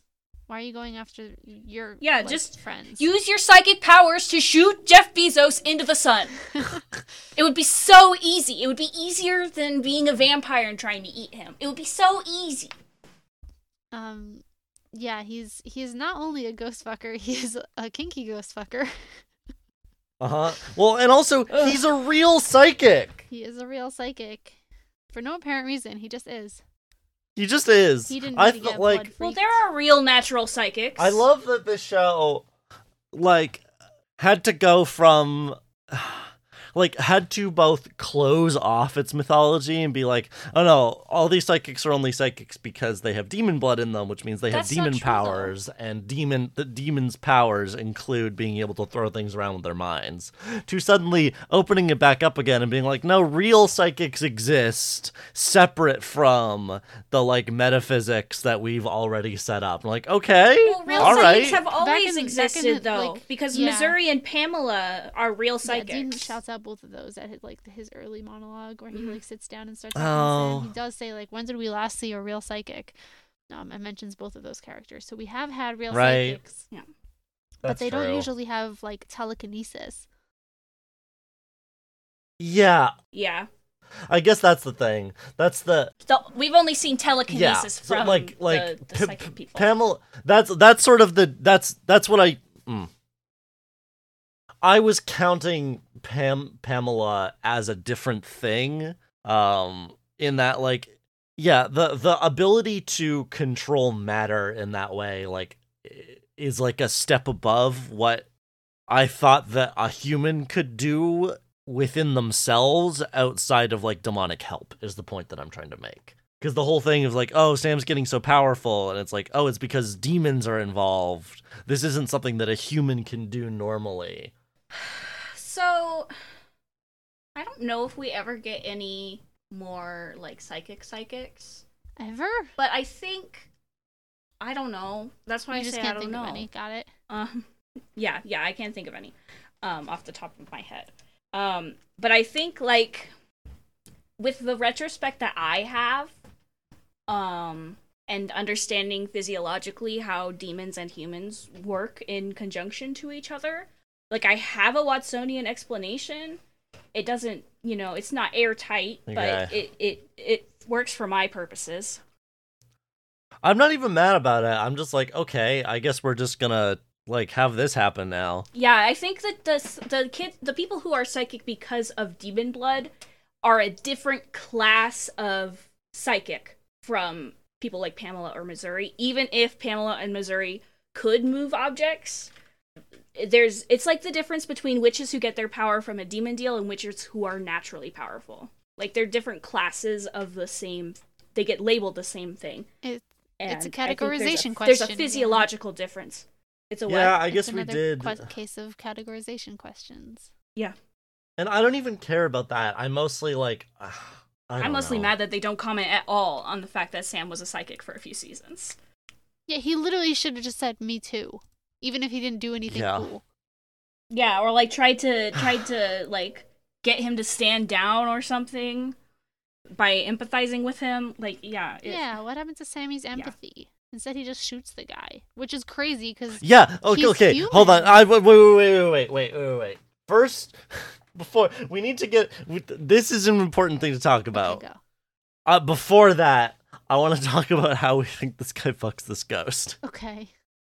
Why do we have to think about how this guy fucks the ghost? I just like the bones. So the bones are beneath the bed, right? No, no, they're on the bed. They're like under, under, the blanket. blankies. Oh, they're just under the blanket. Okay. Yeah, they're they're in the bed. There's no. Does she like inhabit the bones? Like it doesn't. It's a. It's like a goofy joke, but like it doesn't make any sense. He probably fucks the bones and fucks the ghost. How do you? There's nothing. There's. It's bones. There's gaps. There's nothing to. Y- You don't have to have a hole to fuck something. Can we please move There are on? many ways. it's horrible, is the point. It's horrible and it's awful. Anyway, yeah, Sam just like bop bop, like gone, just annihilated. just shoots this guy twice in the chest and he's out. I love when people are shot Yeah. twice and it's bop bop gone.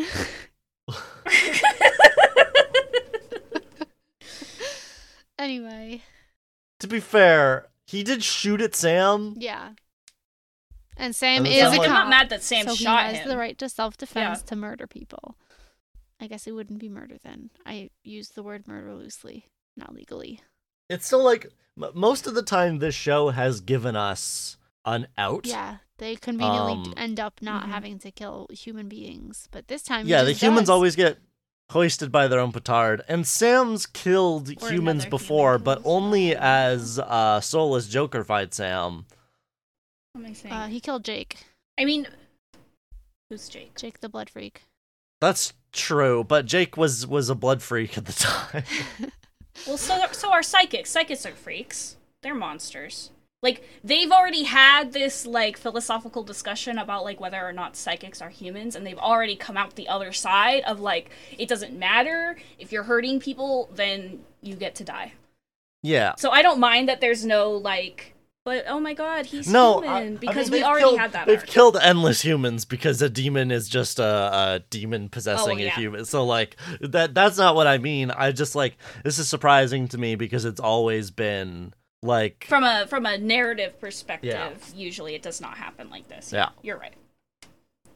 Um, it's just like it's very think. sudden and then he's just like he's just dead. Like we get a shot of his like open eyes like on the ground. Like it was it was startling to me.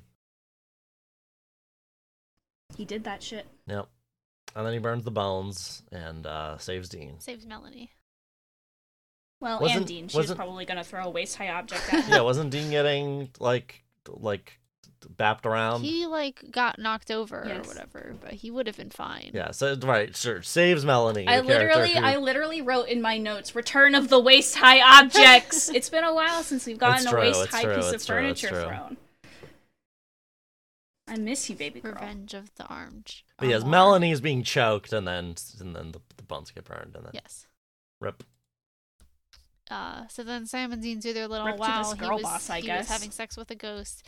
Uh, and then Melanie Uh-huh. shows up. I don't. He he was boning her, as Dean said. God, I fucking hated that so much. Uh, Uh, and then the waiter shows up, and Dean says, "If you affirmate me, I'm gonna punch you in the face." And the waiter does like customer service smile. And he's like, okay, Uh-huh. sure. Normal things to say to a human person to their face. Uh huh. Um, yeah, one coffee coming right up. and then Melanie comes in, and Sam excuses himself from the narrative because we are in the Dean show. Uh huh. Yeah, it's a final girl. That's that's Dean's uh thing. Sam Uh, has she's better like, taste. You guys are better now. I just kind of feel like the Bens have been like inculcated on uh, early seasons episodes. Like they really like season one Maybe and they're two, and then they were like, "All right, here's the most recent event in season seven. Here's what the boys' tension is about. Go forward from there." Yeah, this extremely felt like Honestly, an early could seasons episode in a way that I liked in general. Uh-huh. Like, it's a fun premise for like, oh, psychics, psychic town, and one Yeah, psychic who is a real psychic to formula. is is is Mhm. killing all the charlatans because he's a real psychic and he's mad about it. I'm like, okay, that's fun. Mhm. It's a good uh like killer of the week. Mhm. Let's get a spooky ghost friend. But yeah, the like I would have liked this episode more if it was a season two like one off episode that didn't have to be like, oh also the boy oh also Dean just killed like Sam's childhood crush and they have to reconcile in this episode. Yeah, it's focusing on too much Um, I when it really doesn't have like the capacity. I do like the exchange where she says like, "I wish we'd met on a better week," and he goes, "I wish I had better weeks." Yeah. Uh, this is his life. And then Sam and Dean have this, this talk, and Sam, so Sam just killed a man, and this is I, this is the thing that I guess like if you're gonna have to do this, like I guess it makes sense because now he's been thinking about the fact that he just killed this guy.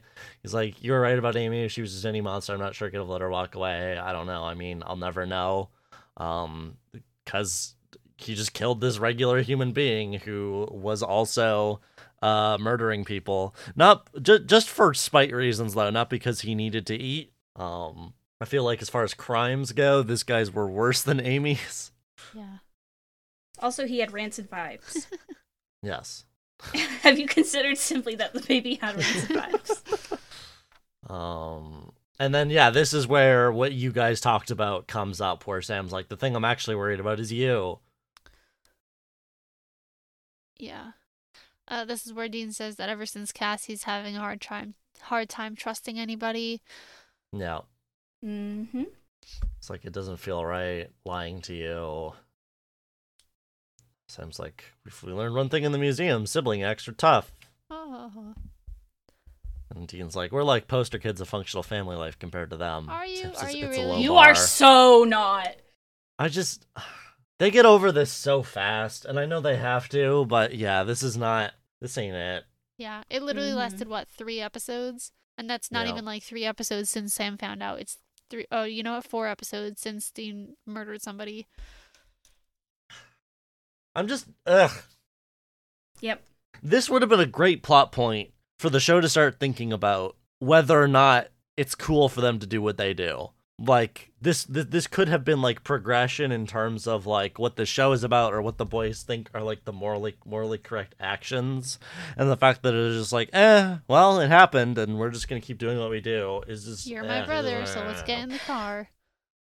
They okay. They still have this conversation in season fourteen. Stop! Stop having the same conversation. Leave each other.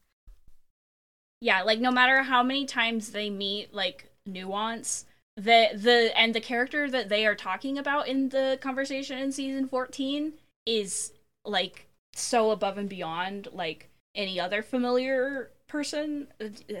I can't go into too much detail, but yeah, it's like the fact that they still struggle with that in 2014 after they've like teamed up with angels No. and Season demons and witches and shapeshifters and Season What? 14 is not 2014. I meant season 14. Did I say Yeah, I so. 2014? That's what I heard at least. Play back the tape. 2014, 2014, 2014, season 14. Whatever. Well, don't forget, you're here forever. Yeah. And like Uh-huh. narratively, it And would it be super never unsatisfying if like the show ended with the brothers going their separate ways forever. Like that would be a bummer. But That is like basically how it within ended. the universe, like it would make the most sense for that to happen because they suck for each other. I just want things to happen, and I'm not gonna get that, and I No. understand. No, you're not. Ugh. I like. I, I, as I've said before, I do my best to think about Sam and Dean as comic book characters, and like I know that nothing will ever fully like change, but like even comic book, even like you know characters like die and like sure they come back, but like characters have kids or like change in some ways. Like the, there will be Mhm. like big They shifts, and like then they'll then they'll go back to they have like reset points, I guess, where like hmm you know and Bat- sometimes those reset points move forward a little bit. that's what I mean is like you can Yeah. you can introduce new status quos that yes they'll always return to, but it'll be that one and not the one that was previous to that. hmm Whatever. Yeah. That's the episode. It ends with Sam Yeah, going, I still want to know how that guy bent my spoon. Sam, you literally just fought an actual psychic. Okay, but I do want to know how Nikolai bent his spoon. no, forget it. It's Lily Dale. So we've been here for two hours. Uh-huh. All right. So, um, the actors in this episode. Uh, hold on, hold on to your hats. Oh. Um, Is that woman in My Little Pony? yes. Uh, she's rarity in My Little Pony. She's also. I'm saving her for last. Um, let me pull up my list here. Okay. Um. So, um, Melanie was played by Dorothy Brown Brown Pham, I think. Um, is how you pronounce that? Uh, who was also uh, Katie in Roommates, uh, Kristen Newman in Wilfred, and Deb Brady in Light as a Feather. Jimmy Tomorrow was played by Johnny Sneed. Sorry, Johnny Sneed, you have a very funny last name. Um, who was also William Barnes in Parks and Rec, Tommy in Unhitched, Brian Olson in The Guardian, and Stretch in American Dreams. Camille was played by Rukiya Bernard, who was uh, Simone in Yellow Jackets, uh, also Doc in Van Helsing. Nikolai was played by Dmitry uh, Chepovetsky, who was Bo in Children Ruin Everything. Uh, the skeptical husband from the start of the show is played by Gary Jones, who was Walter Harriman in Stargate SG-1, Atlantis, and Universe. Uh, the cop, Chief Bramberg, was played by Dan Wilmot, who was Buck Olander in the Fargo show. And that weird lady, who was just called Nikolai's friend, is played by Tabitha St. Germain, which, which, by the way, sounds like a psychic name. And uh, it's now time for another Canadian voice actor. she played Asha in Star Wars Take a long Ewoks, Augie. Shumway in Alf, Spryte in the Legend of Zelda cartoon, B Go Tanks and Mrs. Brief in the Dragon Ball Z uh, Ocean dub, Flay Allster, Haro, and Birdie in Gundam Seed, Alexis in Transformers Armada, the Tachikomas in Ghost in the Shell standalone complex, Shana in Shakugan no Shana, Moriko in The Girl Who Leapt Through Time, Naomi Misora in Death Note, Magnolia in the George of the Jungle cartoon, Pucca in Pucca, Captain Flamingo in Captain Flamingo, Persephone in Class of the Titans, Soma Peries and Marie Parfacy in Gundam Double Zero, Roberta in Black Lagoon Roberta's Blood Trail, Martha in Max and Ruby, uh, Rarity in My Little Pony Friendship is Magic and all associated media.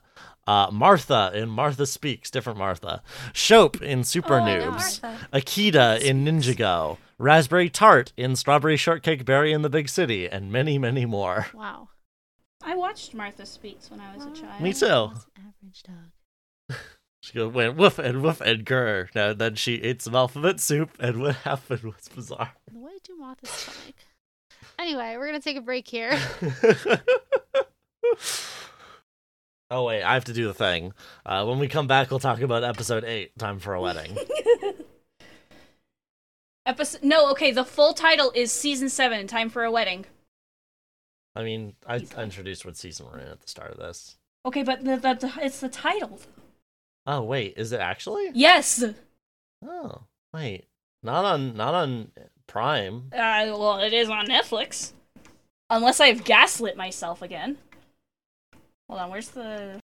No, it is. It's misnamed in uh, on Amazon Prime. Okay, good. Yeah, I knew I wasn't wrong about. Okay, well, when we come back, we'll talk about season seven, "Time for a Wedding."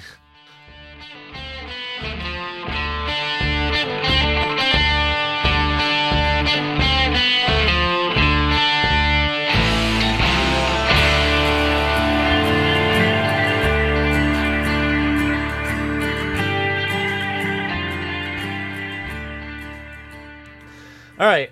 Uh episode 8, season 7, Time for a Wedding. We open on Dean flirting with a stripper in Vegas and uh, he complains to her about Sam going off on his own on a hike. He gets interrupted from his hookup though from a Sam phone call and uh, sneaks his way out into a Vegas chapel. Um, he thinks something's wrong, but no. Sam's getting married and Dean's his best man and oh, hey, it's Becky. This is gonna be bad. We get a special wedding cake opening here.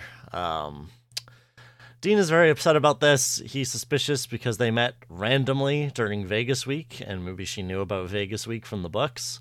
Uh, they're gonna head up to Delaware to celebrate. Uh, Sam and Sam and Becky. Dean follows them and also tells Bobby what happened.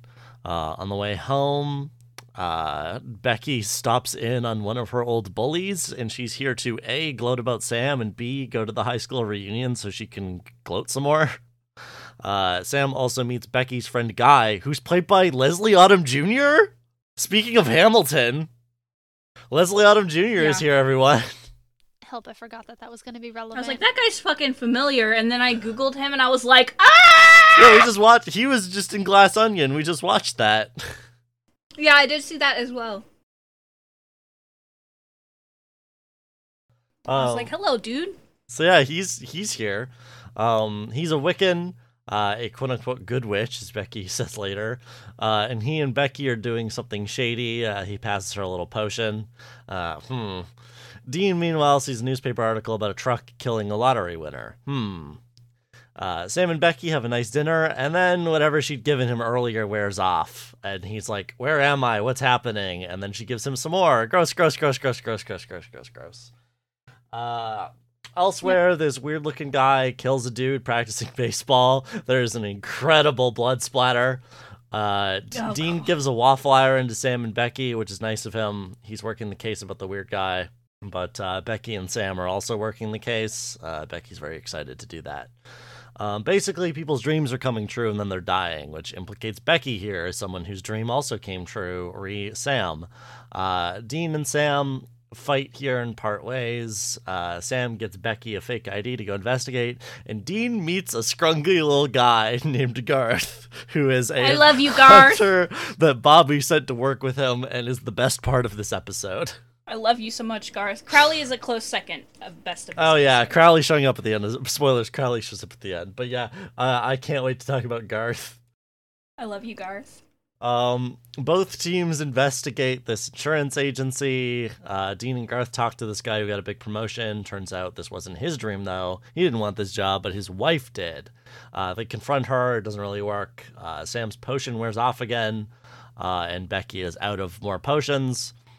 The weird guy nearly kills the wife with a chandelier, but Dean saves her. Uh, and then they get her to tell them that uh, she sold her soul to this guy for her husband's promotion. And um, Garth's confused about why this doesn't work like a normal demon deal where they have like 10 years. Um, also, Sam tries to call Dean, but Becky hits him with the waffle iron and ties him to a bed. Uh, she calls Guy and asks for more potion, but Sam overhears this and uh, they talk about that. Sam tries to get her to untie him, and she just gags him instead. Guy's setting up the high school reunion when Becky meets him, and now he does want uh, he wants stuff for the potions. Hmm. Previously, he'd been giving her the potions for free, but now he does want something for the potions. Her soul. He's a demon. He's offering 25 years, which is particularly generous.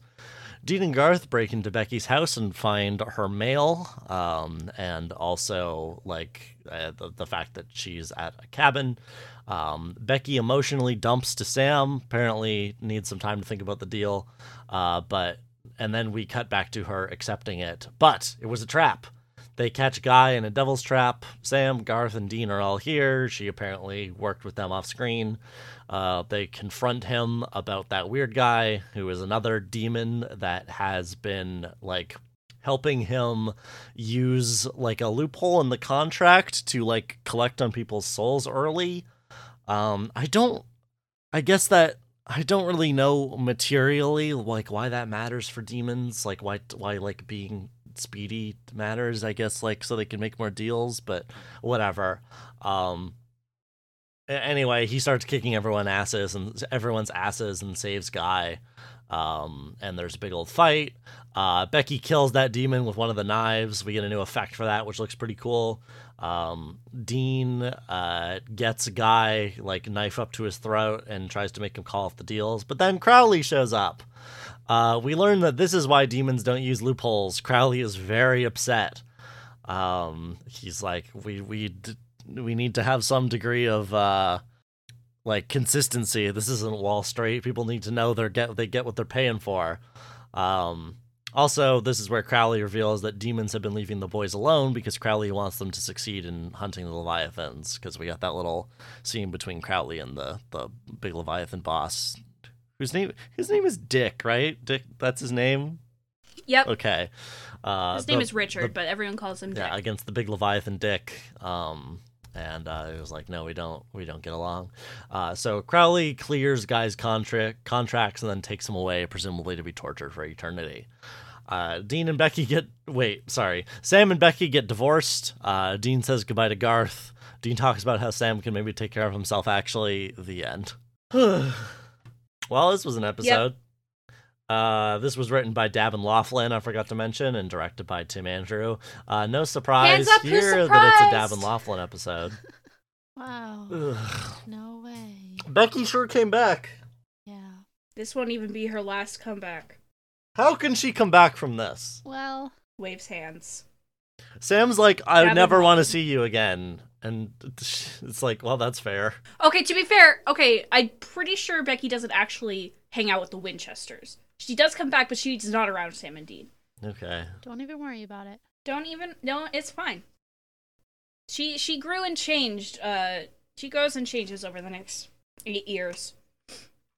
I think we talked about her being in like the finale or one of the last episodes of the show. She's in she's in season fifteen. Yeah, I do remember that. hmm Ugh.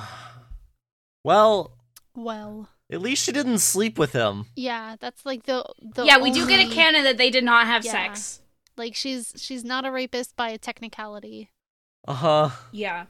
She is, however, um, I mean, she did kiss She's about him. as close as you can get Yeah, she- without yeah, it was in like- the actually cards. raping It just didn't happen Yeah. yet.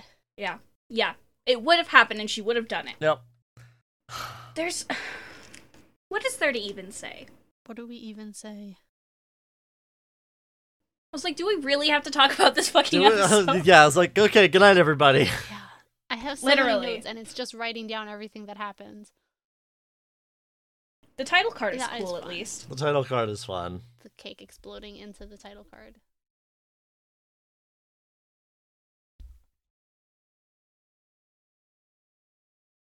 Costco rot- rotisserie chicken. what? Yeah. When they're having dinner, they've got like a Costco rotisserie chicken on the table.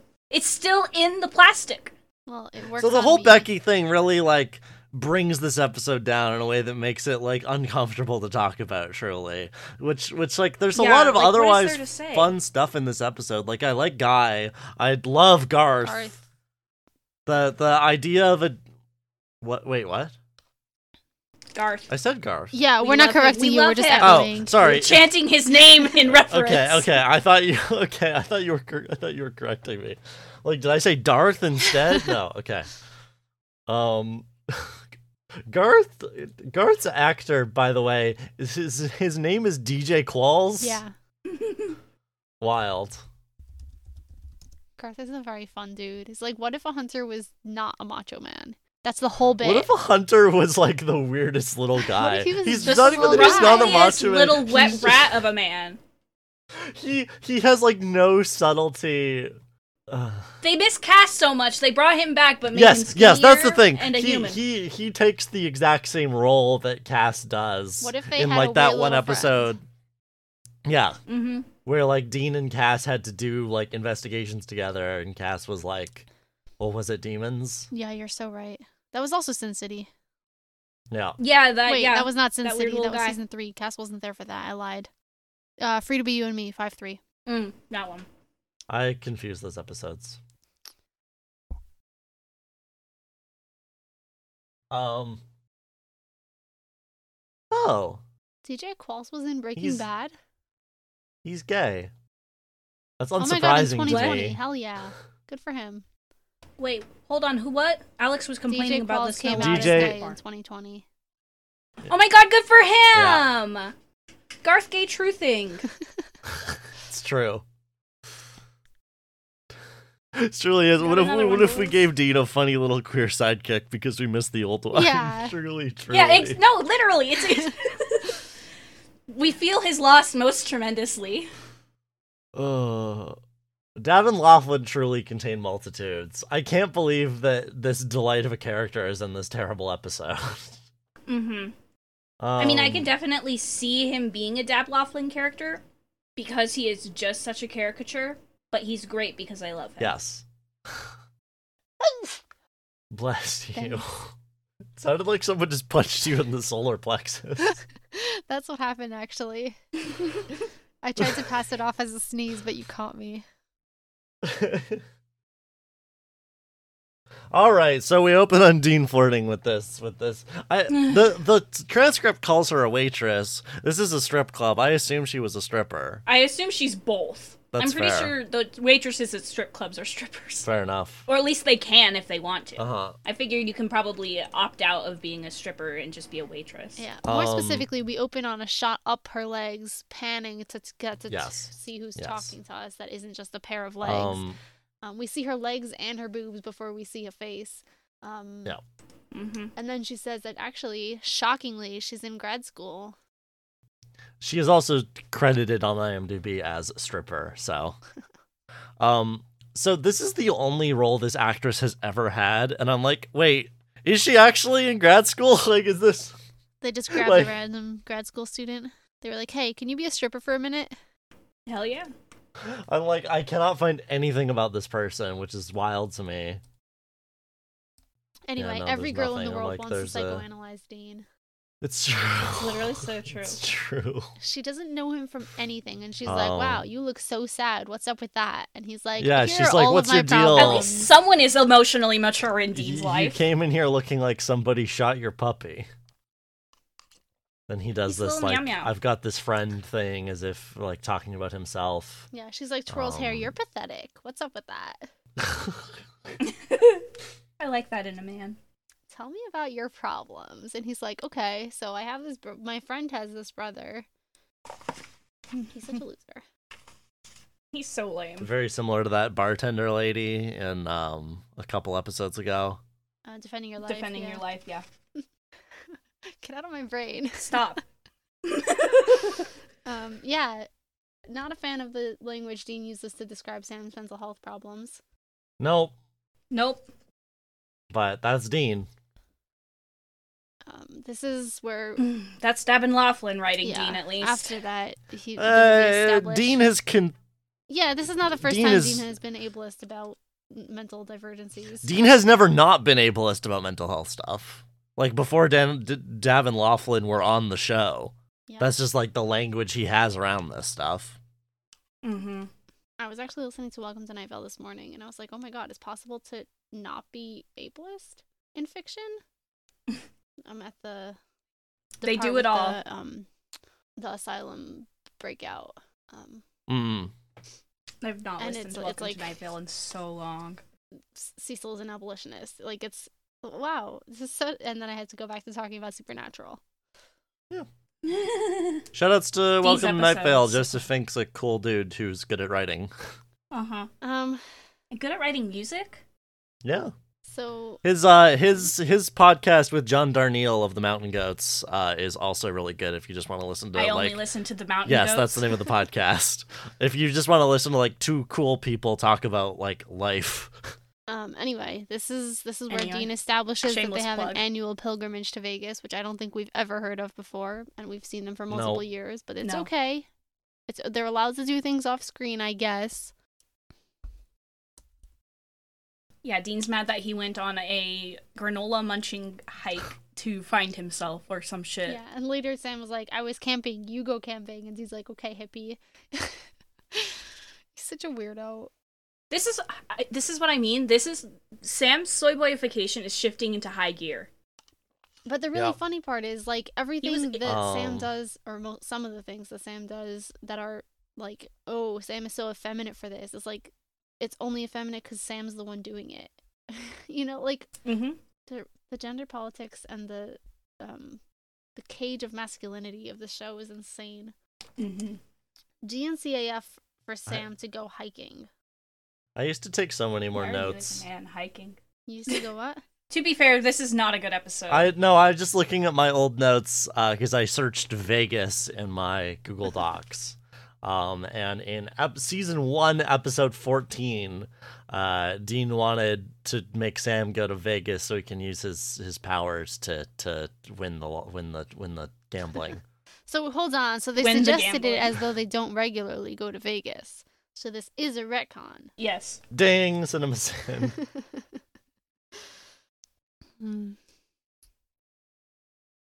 Sam's text uh from sorry no the the, the, the blah, Sam's text meaning the the text that Sam sends says wear Fed suit like to go to his wedding. He has to wear you can't just say Uh-huh. like wear a suit. It's wear your Fed suit because that's the nice one.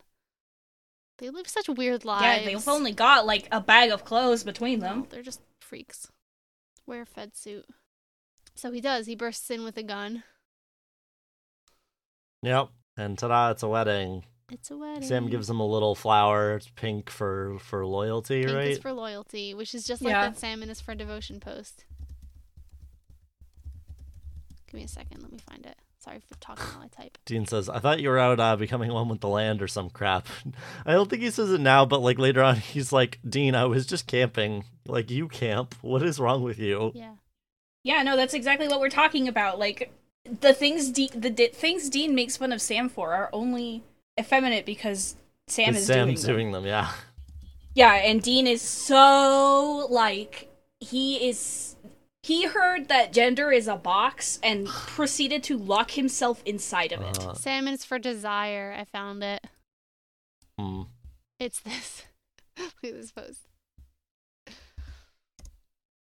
For those of you who are not going to be clicking the image, it's a post I've seen this. I've seen this. of a bunch of Oh, that's an ancient post. of like what the different color symbolisms are for flowers. Um, and one of them says salmon is for desire, and so there's a picture of a guy like making out with a giant salmon. The real, real It's not even the horny salmon. Yeah, Not a, not, an, not a draw, drawing. a drawing. Drawing. Um. Yeah. So Becky's here. So Becky's here. Yay! Ah, her. That it's like motherfucker with treated like a reveal that it's Becky under the veil, even though the recap like gave us her weirdest hits. But whatever. The recap always spoils skip- things, so I skipped the recap and was thus startled and alarmed. um Dean is obviously also startled and alarmed, and he's like, "Have you forgotten the Uh-huh. average lifespan of your hookups? Canon cursed dick. and Becky's like, "Yeah, but I know though, because I read the books." Dean says, "I'm gonna be sick." Me too, King. Literally so true. Speaking of King. oh, do I actually have to follow up on that? Yeah, this one is like Yes. this one I will grant is very clearly cribbing from Misery. Um, if it were about the Yes. character and not the author. Oh, I see. Yes, yes, yes, yes, yes, yes, yes. See, I wasn't sure if you were talking about this episode or last episode, because last episode I could definitely see being a Stephen That's King true, novel. but this one is a Stephen King novel. Okay. God, I hate Misery so fucking much. Yeah, I mean, in Misery, she's like a like an evil mom, whereas this is like an evil, uh, not. She is the the the sexuality is not r- really present in Misery, or us? Is it? Is it not? I mean, it's maybe subtextual, but No. like he like wakes up and describes it as her raping air into him, and then uh, when he spoilers kills her, he like shoves the book down her throat and is like, "Oh, choke on that's it." true, Like, I don't think that's that subtextual. right? God, I hate it's that fucking book. Sorry, you can you can say what you were gonna say. my point. My point in that is that they the two characters want very different things. Yeah, this is like Misery updated for the millennial generation. And if it was about the protagonist instead of Stephen King himself. Sorry, his um the other the other middle-aged author who's getting kidnapped by his fans who just love him so so much, who are so so obsessed with him. Yeah, Yeah, it's pretty bad. Yeah, there's no like like misery can be read and was I think meant to at least in part um as a uh story about addiction um and the like extremely uh like self-abusive relationship that Stephen King had with drugs and alcohol and yet simultaneously thinking he needed them to like keep writing good um this this has no this is just like what if your fan was like crazy and in love with you and wanted you forever and ever there's like no other reading you could do of this because it's just the text Yeah. Mm-hmm. I think there's something not like a different reading, but there's an interesting like character angle to come at it from where like Becky is shown to be a lonely person who had a hard time in high school because she was a nerd and it's like she's not Mhm. unique for that and most people don't become rapists because of it.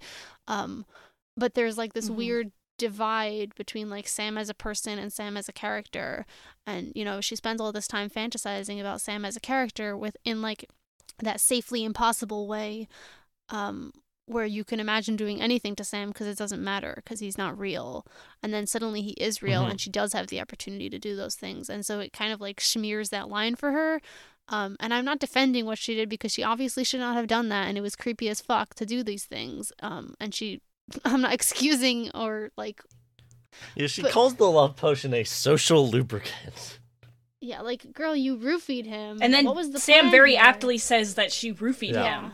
um like I think there's something interesting at play with her character in this episode, but I don't think it's fun to watch.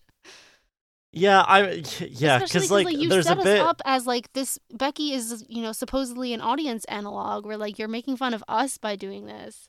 Mm-hmm. So why would you like make this claim about us? I- It's- like you. Pa- pause one second. Yeah. I would I would argue that she's not a complete audience analog in that like the the not everyone who watches the show is like this. This is like what if this like one small piece of the like fandom more than like Yeah. everyone who watches yeah, this. but she's also pretty much the only. She has we evolved know. since her first appearance. Well, no, we met a lot of other fans. Yes, but, Yeah, be- but none of them were Yeah, the- exactly I had mean- healthy relationships with Supernatural either. That's true. th- those two guys were fine. The Wincest cosplayers. Okay, but Okay, but they weren't doing it in a creepy way. They were just doing it because there's two dudes to cosplay. We talked about this. I I, I like those Anyway. guys. Yeah, those guys were fine. But I think I think now like it has softened a little bit and like it is still like a caricature of a very specific type of person um in a way that's not like cool.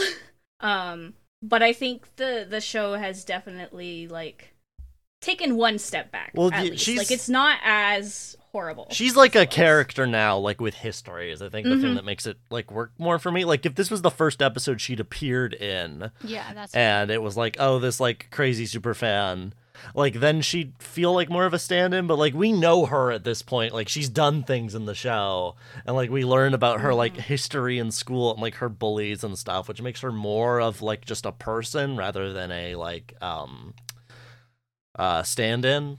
hmm Like it's still not a great look, especially how she first appeared in the show, but it makes me less viscerally angry. Yeah.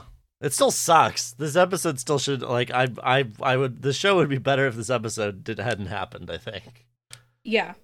Um Yeah, there's the bit like near the end of the episode where she's like um I know what I am, okay, I'm a loser in school and life. Guess that's why I like you so much cuz you had that whole character arc about being a freak and I can relate. Yeah, see, I like that. I just think that it's Mhm.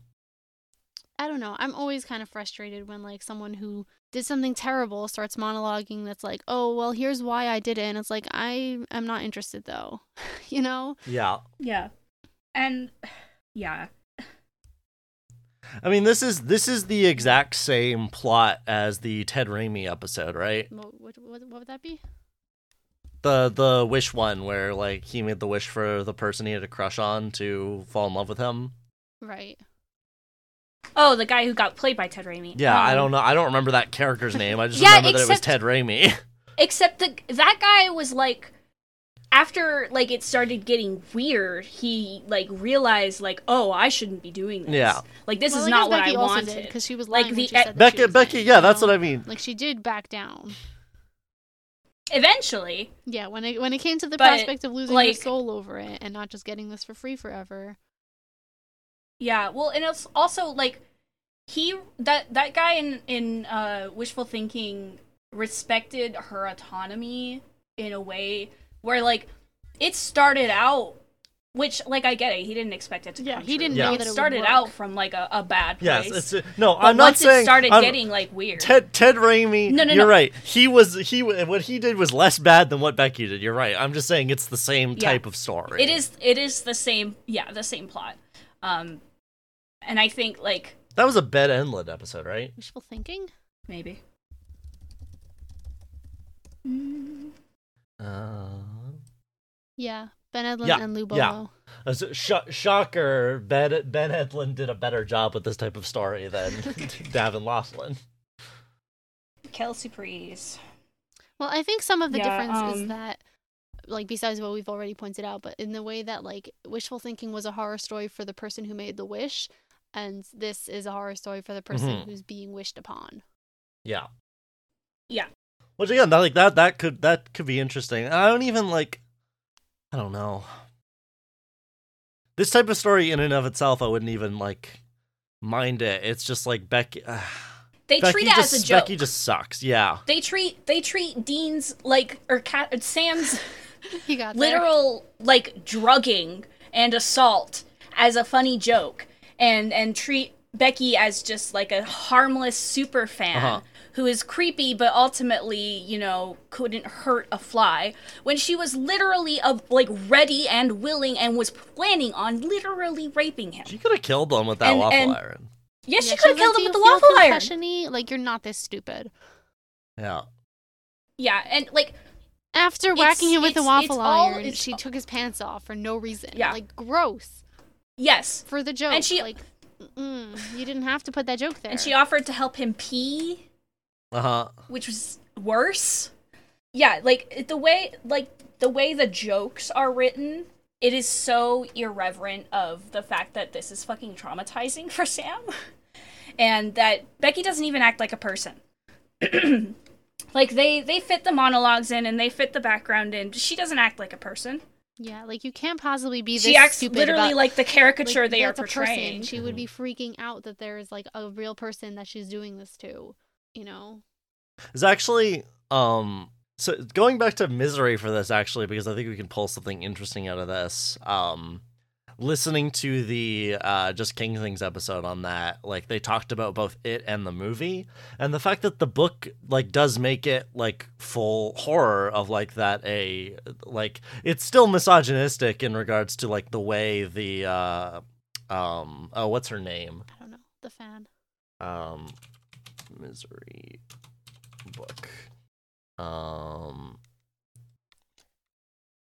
any Will Annie Wilkes. The way um like Annie Wilkes is described and stuff. But like it is fully horror and like does not make a joke out of the fact that like, oh, it's so funny that a man is being like uh held him held him like emasculated and like held prisoner um and like tortured by a woman but the movie does make it into a joke like there's bits where like the actor playing um Paul Sheldon like mugs to the camera. I was like, oh, it's so funny that a woman is threatening me, basically. And like they talked about the fact that like the cinematic language of the time could not actually play this straight. Like they had to make a like female horror uh like villain into a joke. And I don't know. That's That's, why just don't make the movie. well, r- right. I, I, I mean, they had. That's not what I mean by they had to. Ash. I mean, like they could Oh. not think. It, it was not in culture. Oh, they couldn't They couldn't conceptualize conceive. anything yes. else. Okay, It, okay. it would be. It would be. I beyond, thought you meant like network no, no, no, pressure. It would be beyond the pale to actually because there because no one knew how to frame it Because they're used to shooting women like it, in ways that aren't scary. Like no one knew how to do it. hmm No one had the And, guts like, to try. I don't know, like the the same thing is happening here where like they can't make Becky Becky is too like quote unquote pathetic to like be scary. Yeah, she seems too pathetic and Yeah, harmless. because she's so naive. She's like, "Oh no, Sam is gonna be mad at me." Like, no, Sam is gonna be fucking Yeah. traumatized. Yeah, which again, she doesn't act like a person.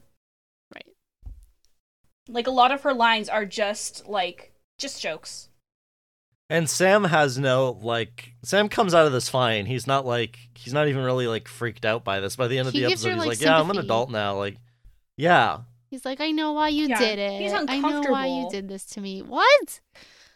Yeah, he's uncomfortable, but like sh- she's always been creepy and assaulter assaulty to him. So Yeah. like I guess he's just used to it now, but like this is so much worse. Yeah, well, she he tied him to a bed without his Yeah. clothes on. he is unharmable. Like this is this does not affect him psychically for for the reasons that we just talked about. Is because she's not a threat. Yeah, because it would be emasculating Yeah. if he was affected by it. Yeah. yeah. Bad, bad, bad, bad. The gender politics and everything about the show is bad, and uh, Andrew Dabb and Daniel Loflin will pay for their crimes with their lives. for legal reasons, that's a joke. in Minecraft. Yeah.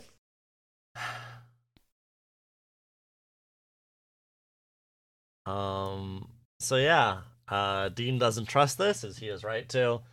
Um, off they go. We get the scene with Becky gloating.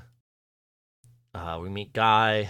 Guy's great. They, Yeah, I love They Guy. met in the erotic horror section at the at the Yeah, novel hovel. I do think that's a fun detail. And he he's like, He's "Whoa, like, "Come hey, on, come on, don't tell people that. don't introduce me as a monster fucker." It's literally so Uh. great.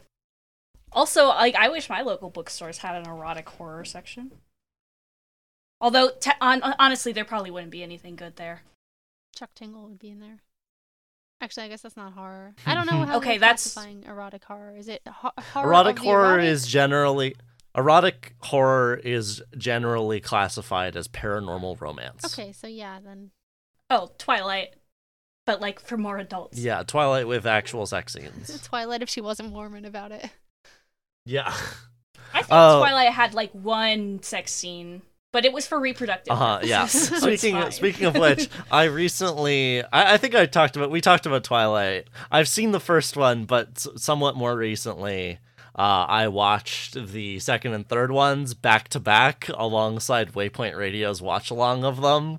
Uh, and the chat did an incredible thing where they they we started doing like a Mormon moment counter every time like something weird and Mormon come up. The chat would explode into MM, and it was really funny. incredible, incredible. I love it. So I decided to take a drink every time a Mormon moment happened, and I was very, I was very out by the end. By the time I finished both movies, I bet you were. God, Um, they're so Mormon. Anyway, they have the little dinner, and Sam's thing wears off. Um, the rotisserie chicken is the there. rotisserie chicken is there.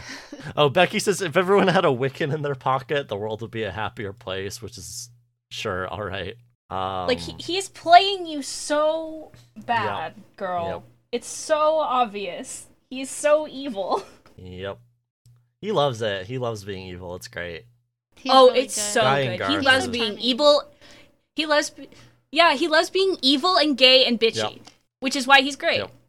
Yep. I love gay evil bitches. You do. But it's very true about you. I've never known that actually. this is news to me. Shut up! Fuck you! Fuck you! Um, so then we cut. Then we cut to this baseball dude practicing with a batting machine. Um, and we see this grimy little freak. He is such. He's yeah. He's oh man, but I saw his. He's got like vibes. He's like, what if Eminem was Gollum? Yeah, okay.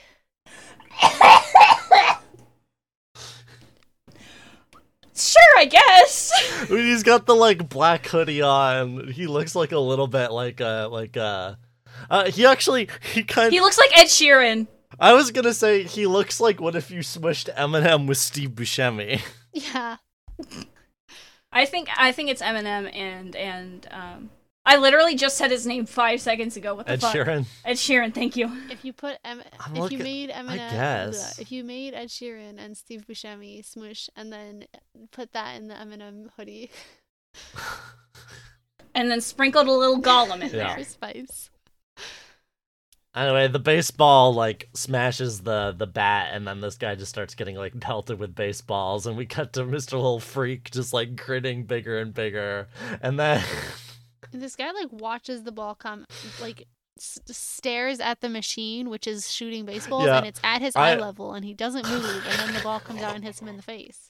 I'm making I'm making a gif. I know shoutouts to some of y'all who I know are not watching the show along with us. I'm doing this for you. You need to see this scene.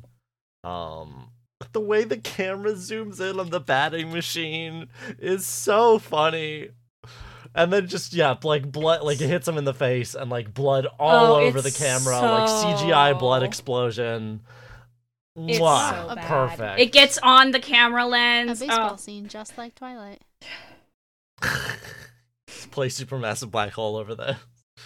TikTok idea. Ding.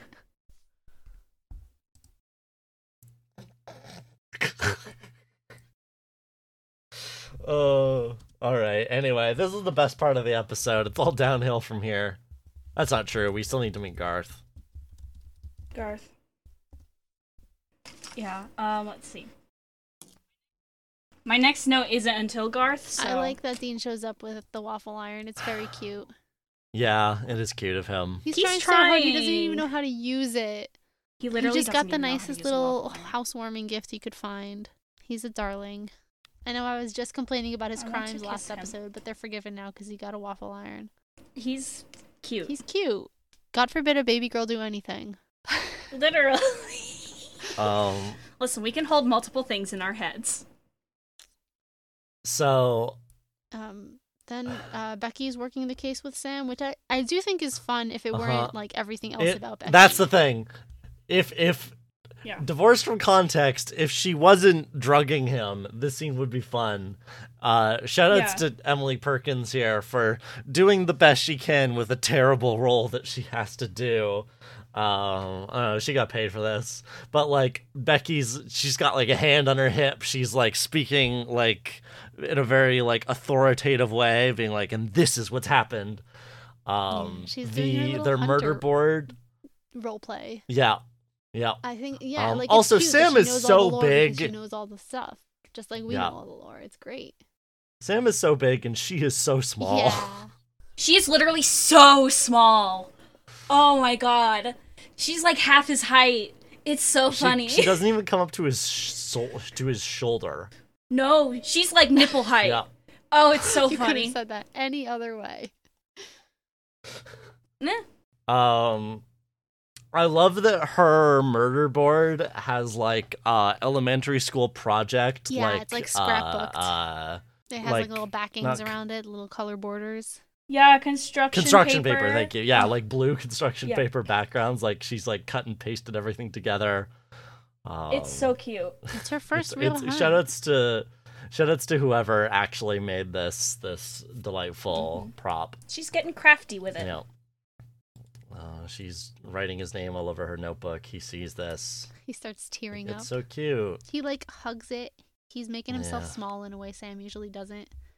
Yeah. Um. So they go to investigate the CEO. Uh, and then Dean gets a call from Bobby, who's sending another hunter to come help him. I want to know how Bobby and Garth met. I don't know if we ever find out. I don't know if we're ever going to see Garth again. We are. we are. Oh, good. Oh, good. Garth is a beloved character. Oh, good. Um, I, I, I feel like we we get a little bit more of his backstory. I think maybe how he and Bobby met. Hold on, I'm going good, to Garth's I didn't wiki. want to. Continue. Um, I there's a there's a really good bit where like a silent bit where Dean walks through the restaurant looking for someone that we know is going to be Garth, right? And he sees like a guy who looks Mhm. uh, like the guy you think of when you hear Hunter. He's like a Uh-huh, like a uh-huh, uh-huh. redneck type, a big bear guy. um, and he starts to head over to this guy in flannel. Um, and then someone else takes the seat, and that's the guy, the the woman that this guy was waiting for. Um, so obviously it's not the guy that Dean's here to meet, and he hears, um, "Hey, you, Dean," and turns, and it's Garth, who's just like the tiniest little rat boy. and then Garth has the nerve to be, "I thought you'd be taller."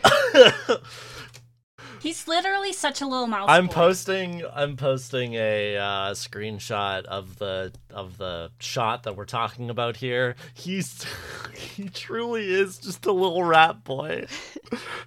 He's so fucking small. He's, he's, he's, he nibbles cheese. He's- He pitter patters and he if you leave nibbles him unsupervised, you'll turn around and he's triangle shaped. Literally. oh, he's just like, "Hey, you, Dean," and he says, "Hmm, I thought you'd be taller." Um, and apparently Yeah. Bobby told Garth that Dean would be premenstrual.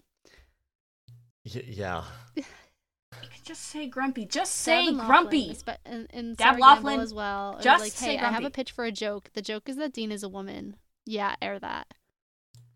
I will say And then they're like, "How dare you guys say he's trans?" it's it is funny coming out of his mouth c- because he's talking in this like really kind of like macho way.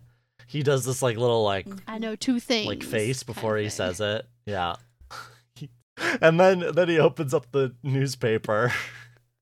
Dean, Dean tells him to check the headline, and instead he flips to the to the funnies and goes, "Oh, Marmaduke, you're crazy." yeah, he's having fun with Ah, it. he's so funny. he has this like laugh that's like sounds like he's coughing. He's so. I love him. He's just a little guy. Um, we go to the We office. go to the office. We have the wife. Are you trying to humiliate me? It's Marsha with a Shaw, not No, no, it's, it's with a, an S H A. Yeah, I know. CIA. Yes, but I, th- I thought I thought that would be funny Yeah. to say. You're right. um, I think there's a fun parallel here with like this secretary not being good at her job or supposedly not being good at her job, uh, played off of like the the um quote unquote capable intern who's that little freak from Uh-huh. the baseball t- accidents. Um, like even demons have people who aren't good to work with. It's true. Um, Sam shows up and Garth's like, "Is that your?" And Dean's like, "Yeah," and he goes, "Awkward." then Sam's like, "Who's the scrawny guy?" And Dean goes, "Temp." So again, we have that same running thread of like Uh-huh. having an assistant. Um, can Garth not hear you, Sam? You're so fucking rude. yeah. He doesn't care. It's water under the bridge. They talk to this guy, find out that his wife wanted him with the promotion. Um, Garth in this scene is, is incredible. It's like, oh, uh, no offense. We were just wondering if you got here by nefarious means. Dude's like, whoa, Garth. It's like, oh, I I didn't mean like corporate backstabbing. I'm sorry. I meant like, you know, black magic. Yeah. It's literally just that bit from. it's just that bit, yeah, but it's still funny. it's so the funny. idea of a hunter like a like a like a hunter who is like good enough at this for Bobby to have recommended him like to just straight up say this is extremely funny. Sera Gamble is the one who decided Garth would not die off screen. Great. Thanks Sera Gamble. Um Dean's like trying to save you from a really bad accident when when like he goes and talks to Marsha. She's like, "Are you threatening me?" Like, "No." Like I'm pointing out a pattern. Why do people keep thinking I'm threatening them? it's- Garth's like, it's 'Cause it sounded like a threat, dude. Sounded exactly like a threat, dude.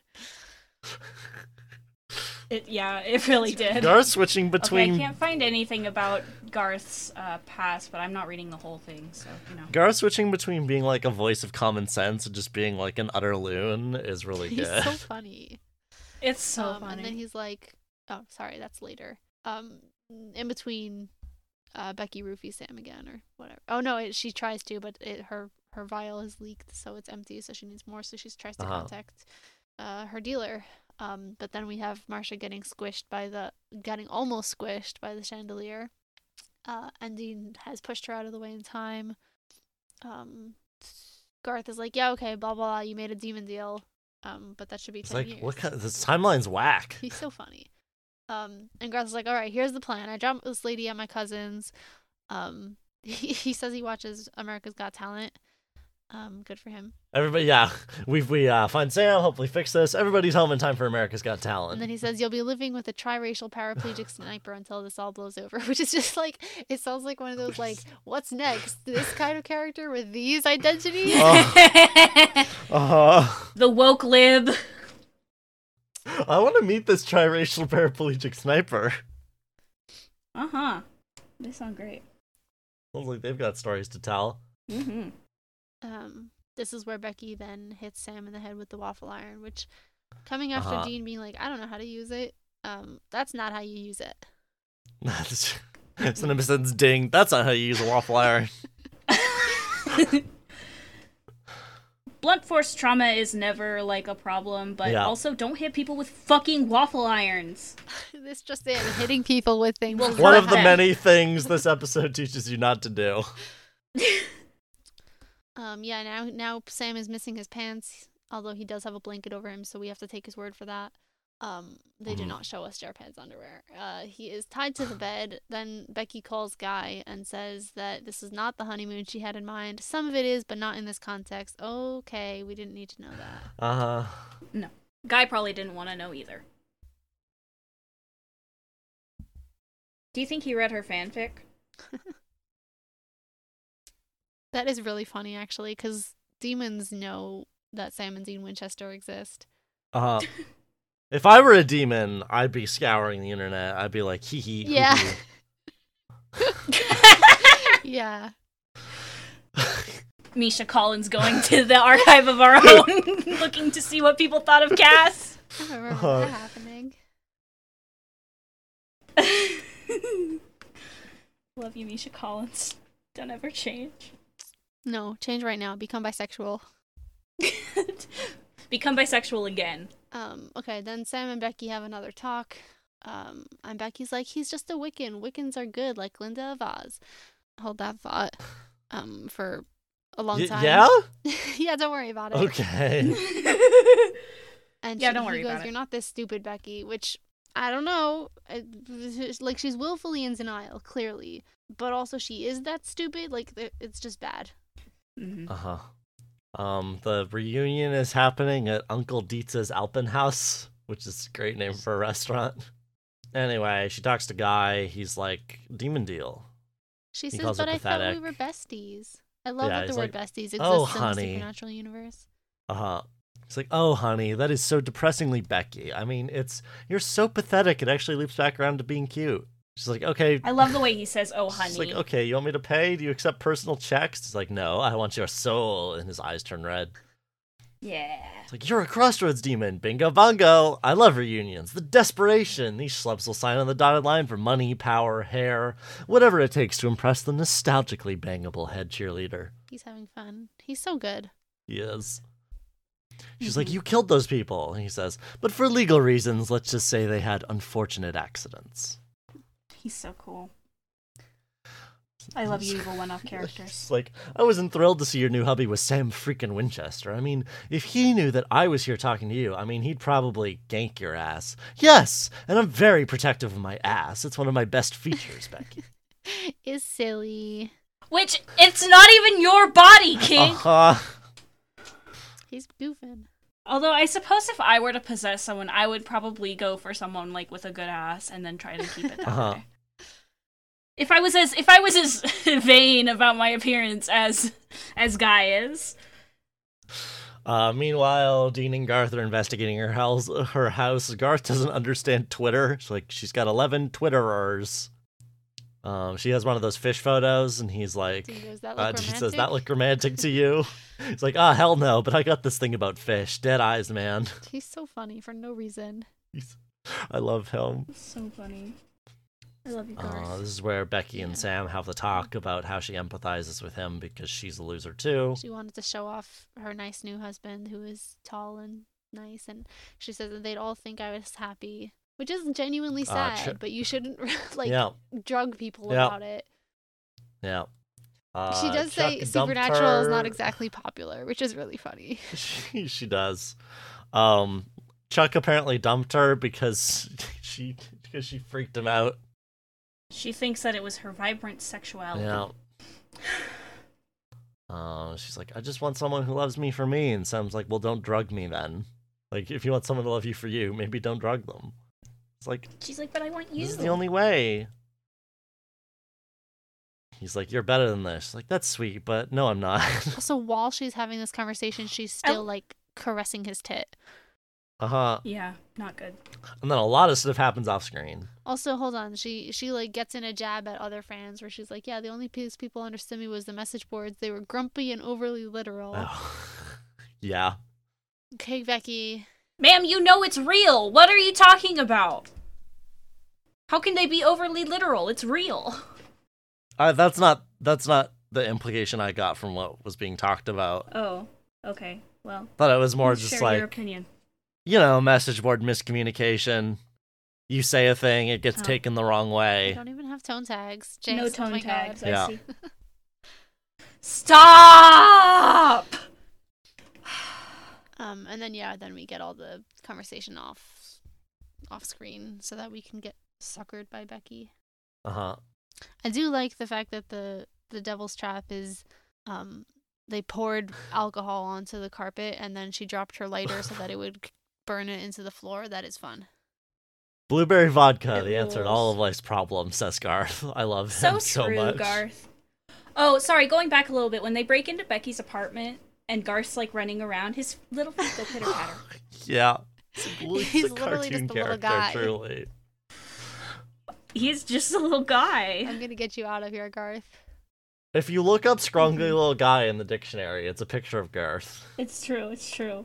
This is scrungly little guy positive representation. Cyril Karn is scrungly Yes, little guy yes, negative yes. representation. We need a healthy mix of both. Unfortunately, he gets like knocked out during this fight scene. So we Yeah, don't get, he's we not don't allowed get to much be more of scene. him. The wiki says that he has that he's a hunter of moderate skill. He did think Yeah, I to mean check he her holds his own in the Yeah. He's good at investigating. He's not as good at fighting. That's because he's so small. Yeah. he's so he's so little. Uh, so they have a big fight, as described in the in the synopsis, and then Crowley, Guy calls his little demon buddy his intern. Yeah, I, I Yes. mentioned. more of the corporate stuff. Oh, Um, which is played off against Crowley saying this isn't Wall Street. Yep, oh, it's so good, Carly. I love you. I was very happy to see him. He goes, "This isn't Wall Street. This is hell. We have a little thing called integrity." He has like an emphasis on the so we. true. We, as opposed to Wall Street, have integrity. Which is like, it's a cheap joke, but it's funny Mhm. anyway. It's It's okay. You can make fun of Wall Street. Also, Crowley says Mazel Tov for It's no always- reason, and I know that that's like one of the ones He does- that has he like does say escaped Mazel Tov. Yiddishism and like become like known to English speakers. Um, but it is funny to me anyway. That's not even Yiddish. That's in Hebrew, straight up. I was gonna say, um, but I didn't want to be the one to correct you. You can correct me if I'm wrong. actually, the one who's learning Hebrew on Duolingo knows better than the actual person who actually speaks Hebrew. Actually, speak Hebrew. I haven't used Hebrew in years. Uh, you probably speak it better than me Well, then. Better than maybe, but not more frequently than. Anyway, um, anyway, Anyway, because the villain's name is Dick Roman, Cat, uh, Crowley can get away with saying that Dick the way that you would say that George. Yeah. Um, uh huh. Oh, actually, it's like I scraping do wanna- on a technicality. I do want to lean here, lean, d- d- hop in here real quick while we're talking about Mazel Tov, um, because I mentioned last time that I was going to go see Fiddler on the Roof, and I did. I did that, nice. and it was Oh, really good. Hell yeah. It was excellent. They did a great. They did an excellent job. The actors for um, Tevye and Golde absolutely knocked it out of the park. They were extremely funny. I need to watch Fiddler again.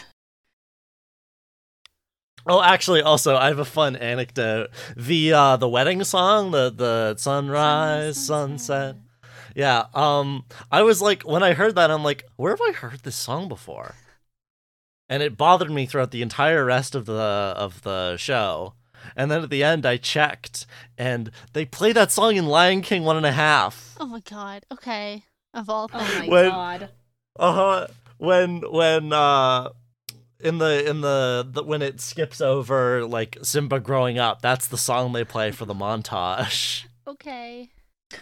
And to, to, that's why Timon and Pumbaa is like, "Is this the little boy?" I don't remember the That's so funny. the way they changed it for. Oh, w- wait, wait, wait, wait. Are you sure you're talking about Lion King one and a half? yeah, this is in Lion King one and a half.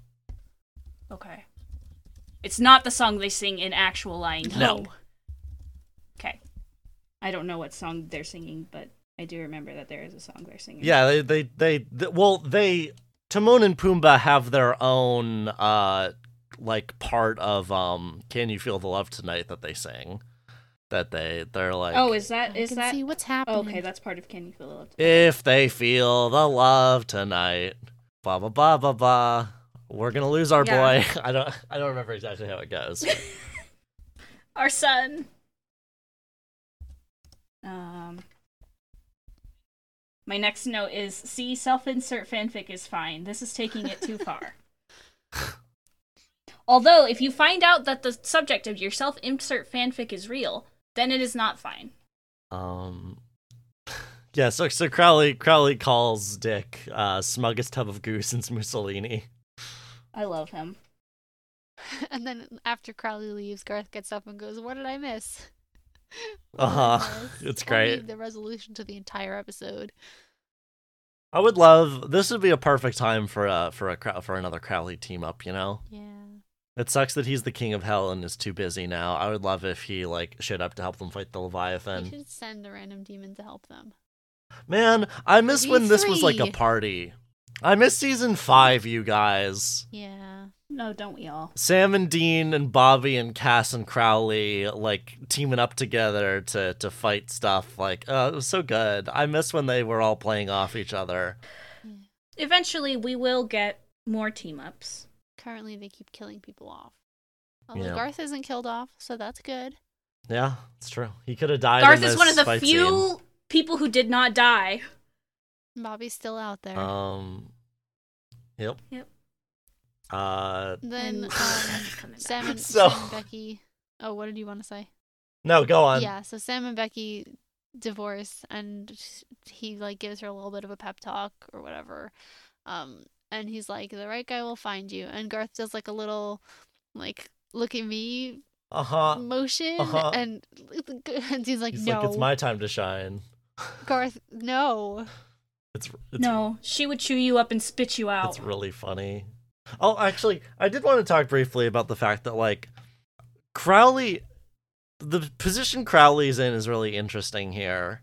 Like the the like honorable businessman thing they did they're, they're doing with him, even though like he cheated the like he used to be the guy who cheated them. Like See, here's the thing.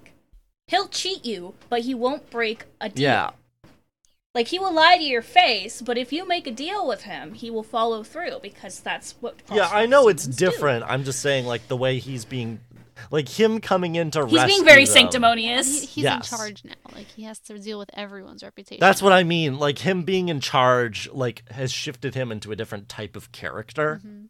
Mhm. Because now, he has to be a good role Yeah. model. Um, you mentioned because like the demons aren't the villains anymore, which means like he is like not less threatening. What's like he is. less antagonistic. He's more or less just a dick who shows up. Um, you mentioned wondering like why demons would worry about their timelines, and I feel like it's probably connected to the idea of like allocating souls for hell, right? Because if you make a deal with someone, then they go to hell, and then hell has the power of that soul, which is like why Cass was doing all those everything last season. Uh, Uh-huh. Like he was like gonna be in charge of deciding where souls go, and then hell wouldn't have power. So I think the the faster you can get souls for hell, the more powerful hell will be. Um, so I guess it's like a nationalism almost for demons. Yeah, I guess. I yeah, was guy was like, guy was trying to up his productivity without actually doing more work. right. That's the thing. Is like more. He's getting the same amount of souls. It's just faster. yeah, but like then he can. Well, what's actually more Yeah. important is getting more deals, not the deals ending sooner. Yeah, and I think like if Crowley wanted more deals being made, he would just send out more Crossroads demons. Yeah. Like there's a lot of That's why people I'm saying in the like world. it's not about. It's not actually helping productivity. It's just helping like efficiency. Um, Yeah. which like Yeah, maybe he's trying to like boost his numbers so he gets a promotion. That's the thing. Like, yeah, he's he's yeah. Well, that's what I'm saying. Like, why He's would the a numbers climber. make a difference? And I think it's because like more souls in hell is good Yeah. for hell. Exactly. The sooner they yeah. get to hell, yeah, yeah. the faster they're in hell. The earlier Yeah, then you can be like, power. oh, look at all these souls. yeah, exactly. look at all these souls. And like, hey, there's these Leviathan out, so we need, you know, more souls type deal. I can definitely see it. Yeah. Um, are we good to talk about the goodbye scene with Garth? Yep. Yeah. So Dean, uh, he says, "I gotta say, man, you don't suck," and like gives him a little pat on the arm, and Garth goes, "Thank you. And then Garth. That's the nicest thing anyone's ever said to me," and gives him a giant oh, hug. Garth, buddy. I wanna, I, I want to believe that he's taking the piss, but I, I just feel know like he's he- not. I also read it that way. Like he he could be joking here. like he knows Dean is kind of being a dick right now. And he's just like making him feel That's true. bad by being like, "Oh, but I'm just a fucking little guy." Alternatively, he's doing the up and Nadir thing in the pilot of Community. and after after the hug, Garth walks off, and Sam goes, "Aw, you made a friend." You made a friend. Sammy. It's so funny. Dean's like, uh huh. Such a dick. Um, and Dean, they have like a little heart to heart where Sam's like, you know, the stuff I said before, I didn't mean it. Um, we're good now. And Dean goes, uh, for a walk job, you really pulled it together. And Sam goes, that's the nicest thing anyone said to me. He's such uh-huh, a dick. echoing Garth. They're such assholes. Anyway, this is where Dean's like, wow, I guess you don't need me. Yeah, he's 29 years old. He he calls. He says it's still a Denver scramble up here. It's- I just know my way around the plate now. Yeah. Mood, like, man. "All right, you My get- brain's you a f- Denver scramble too. See, Sounds like you finally get to take care of yourself. About time, huh? And then just like a pause on Dean, and then they drive off. Okay, okay, yeah. well, this is also where he's like, "There's no me to take care of." this is where Sam's like, dude, I was camping, and he's like, yeah, whatever, hippie. Yeah, it's cute. They're brothers. Yeah. I I think one of the things that this show fails at, especially this season, is we don't aside from the Lucifer hallucinations, which has stopped for now. Um, we don't like get to see what's going on in Sam's Yeah. head anymore. All we get is the the like lines of like, yeah, it's crazy up here. Okay, well, well, what's going on? Are are you, Are you like? still seeing Lucifer? Are you having more like Because we haven't been. yeah, are you having more coma dreams where you're killing yourself? Yeah. Like, are you hallucinating? Are you having nightmares? Like, what's going on? And s- clearly, Dean show, but like, you're gonna give Sam this like really important character thing and then just not show us any of it. Yeah, and like I get why the start of this episode makes it had to be in Dean. POV for like the reveal of the wedding, because that works, and then the rest of it does not need to be. Yeah. Mhm. It's just that Dean's emotional problems always matter more than Sam's for no reason. Well, the reason is because Jackles can Mhm. act. Sam girls, I'm so sorry. I'm so sorry. You all deserved better, except for the ones who stand Jared Padalecki. You don't deserve better. I'm sure the ones who stand Jared Padalecki don't listen to our show anyway. Yeah, if you if you stand Jared and you're still here, maybe you do deserve better.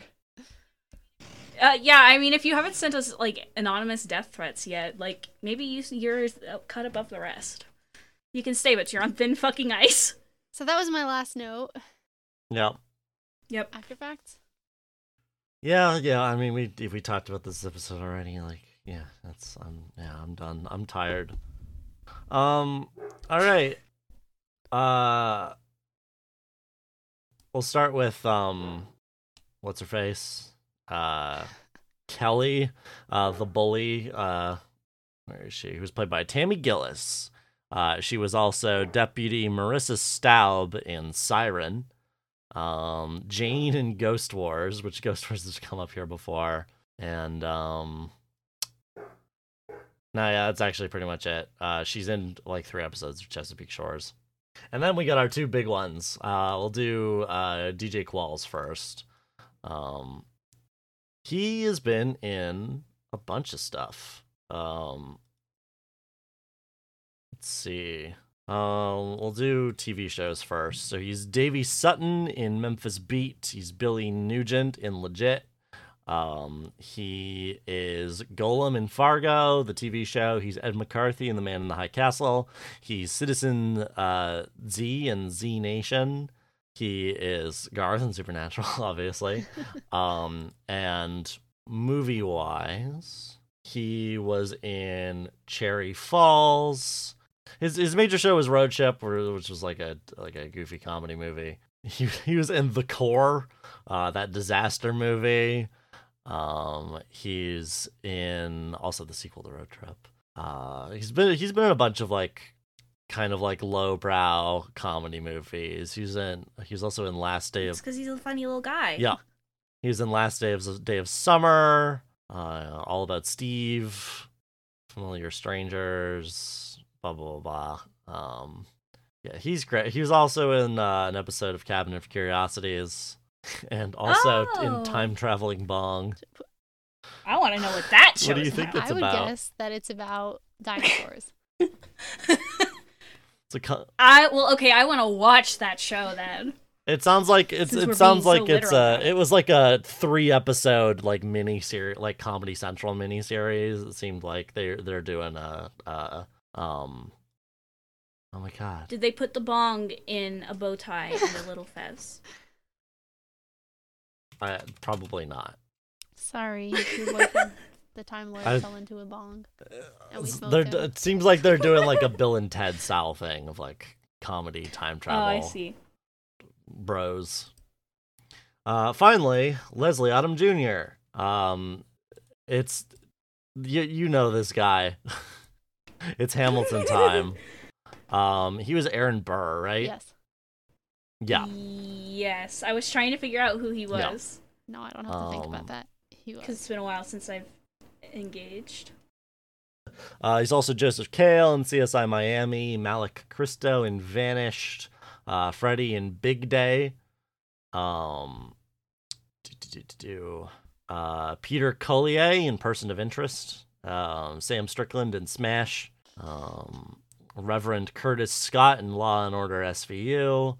He's in an episode of The Good Wife. Uh, he's Doctor Ar- Arbuthnot in the uh, that Murder in the Orient Express movie that came out like five years ago. Um, he's Rand in One Dollar. Will in Only. Uh, oh, this is a horror movie. Uh, he was thrown in Stucco. Um, he was uh, James in Love in the Time of Corona. Uh, Sam Cooke in One Night in Miami. Hmm. Uh, Nick Mikkelsen in Needle in a Time Stack. What is Needle in a Time Stack about? I feel like I've heard of that before. Oh, some movie about memories. Interesting. Um, Harold McBrayer and the Many Lives, Many Saints of Newark. Uh, he's he's in an episode of the new Blues Clues show. He's Mo Snow. Uh, he's Lionel Toussaint in Glass Onion. Uh, he's Owen Tillerman in Central Park. Um, he's also in the uh, in at least an episode. Yeah, he's in an episode also of the remake of The Proud Family. And uh, that's Leslie Odom Jr. Okay. Is that everything we have? You can really Oh. see. I was just gonna say you can really see the bit where his like career explodes uh, after he was in Hamilton.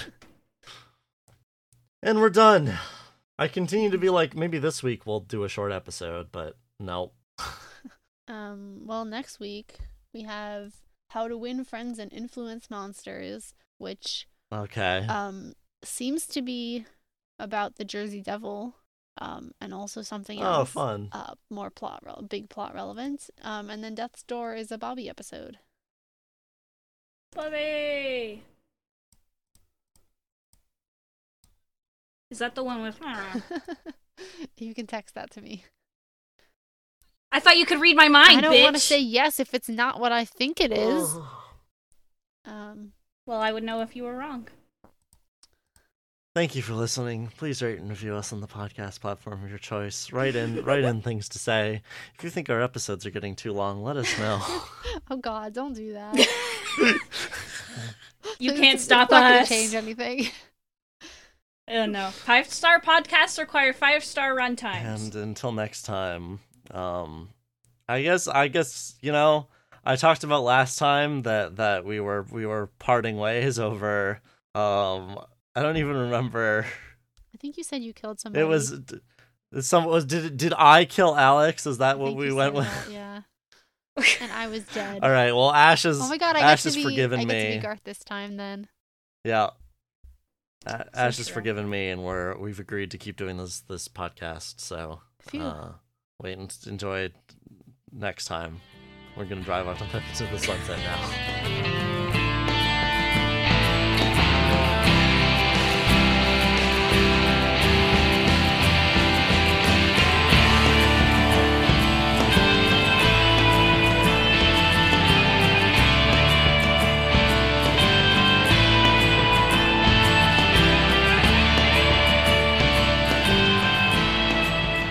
The music used on Word of Godcast is The Last Ones by Jahzzar on freemusicarchive.org, licensed under an Attribution Share Alike 3.0 international license. Find the link in the episode description.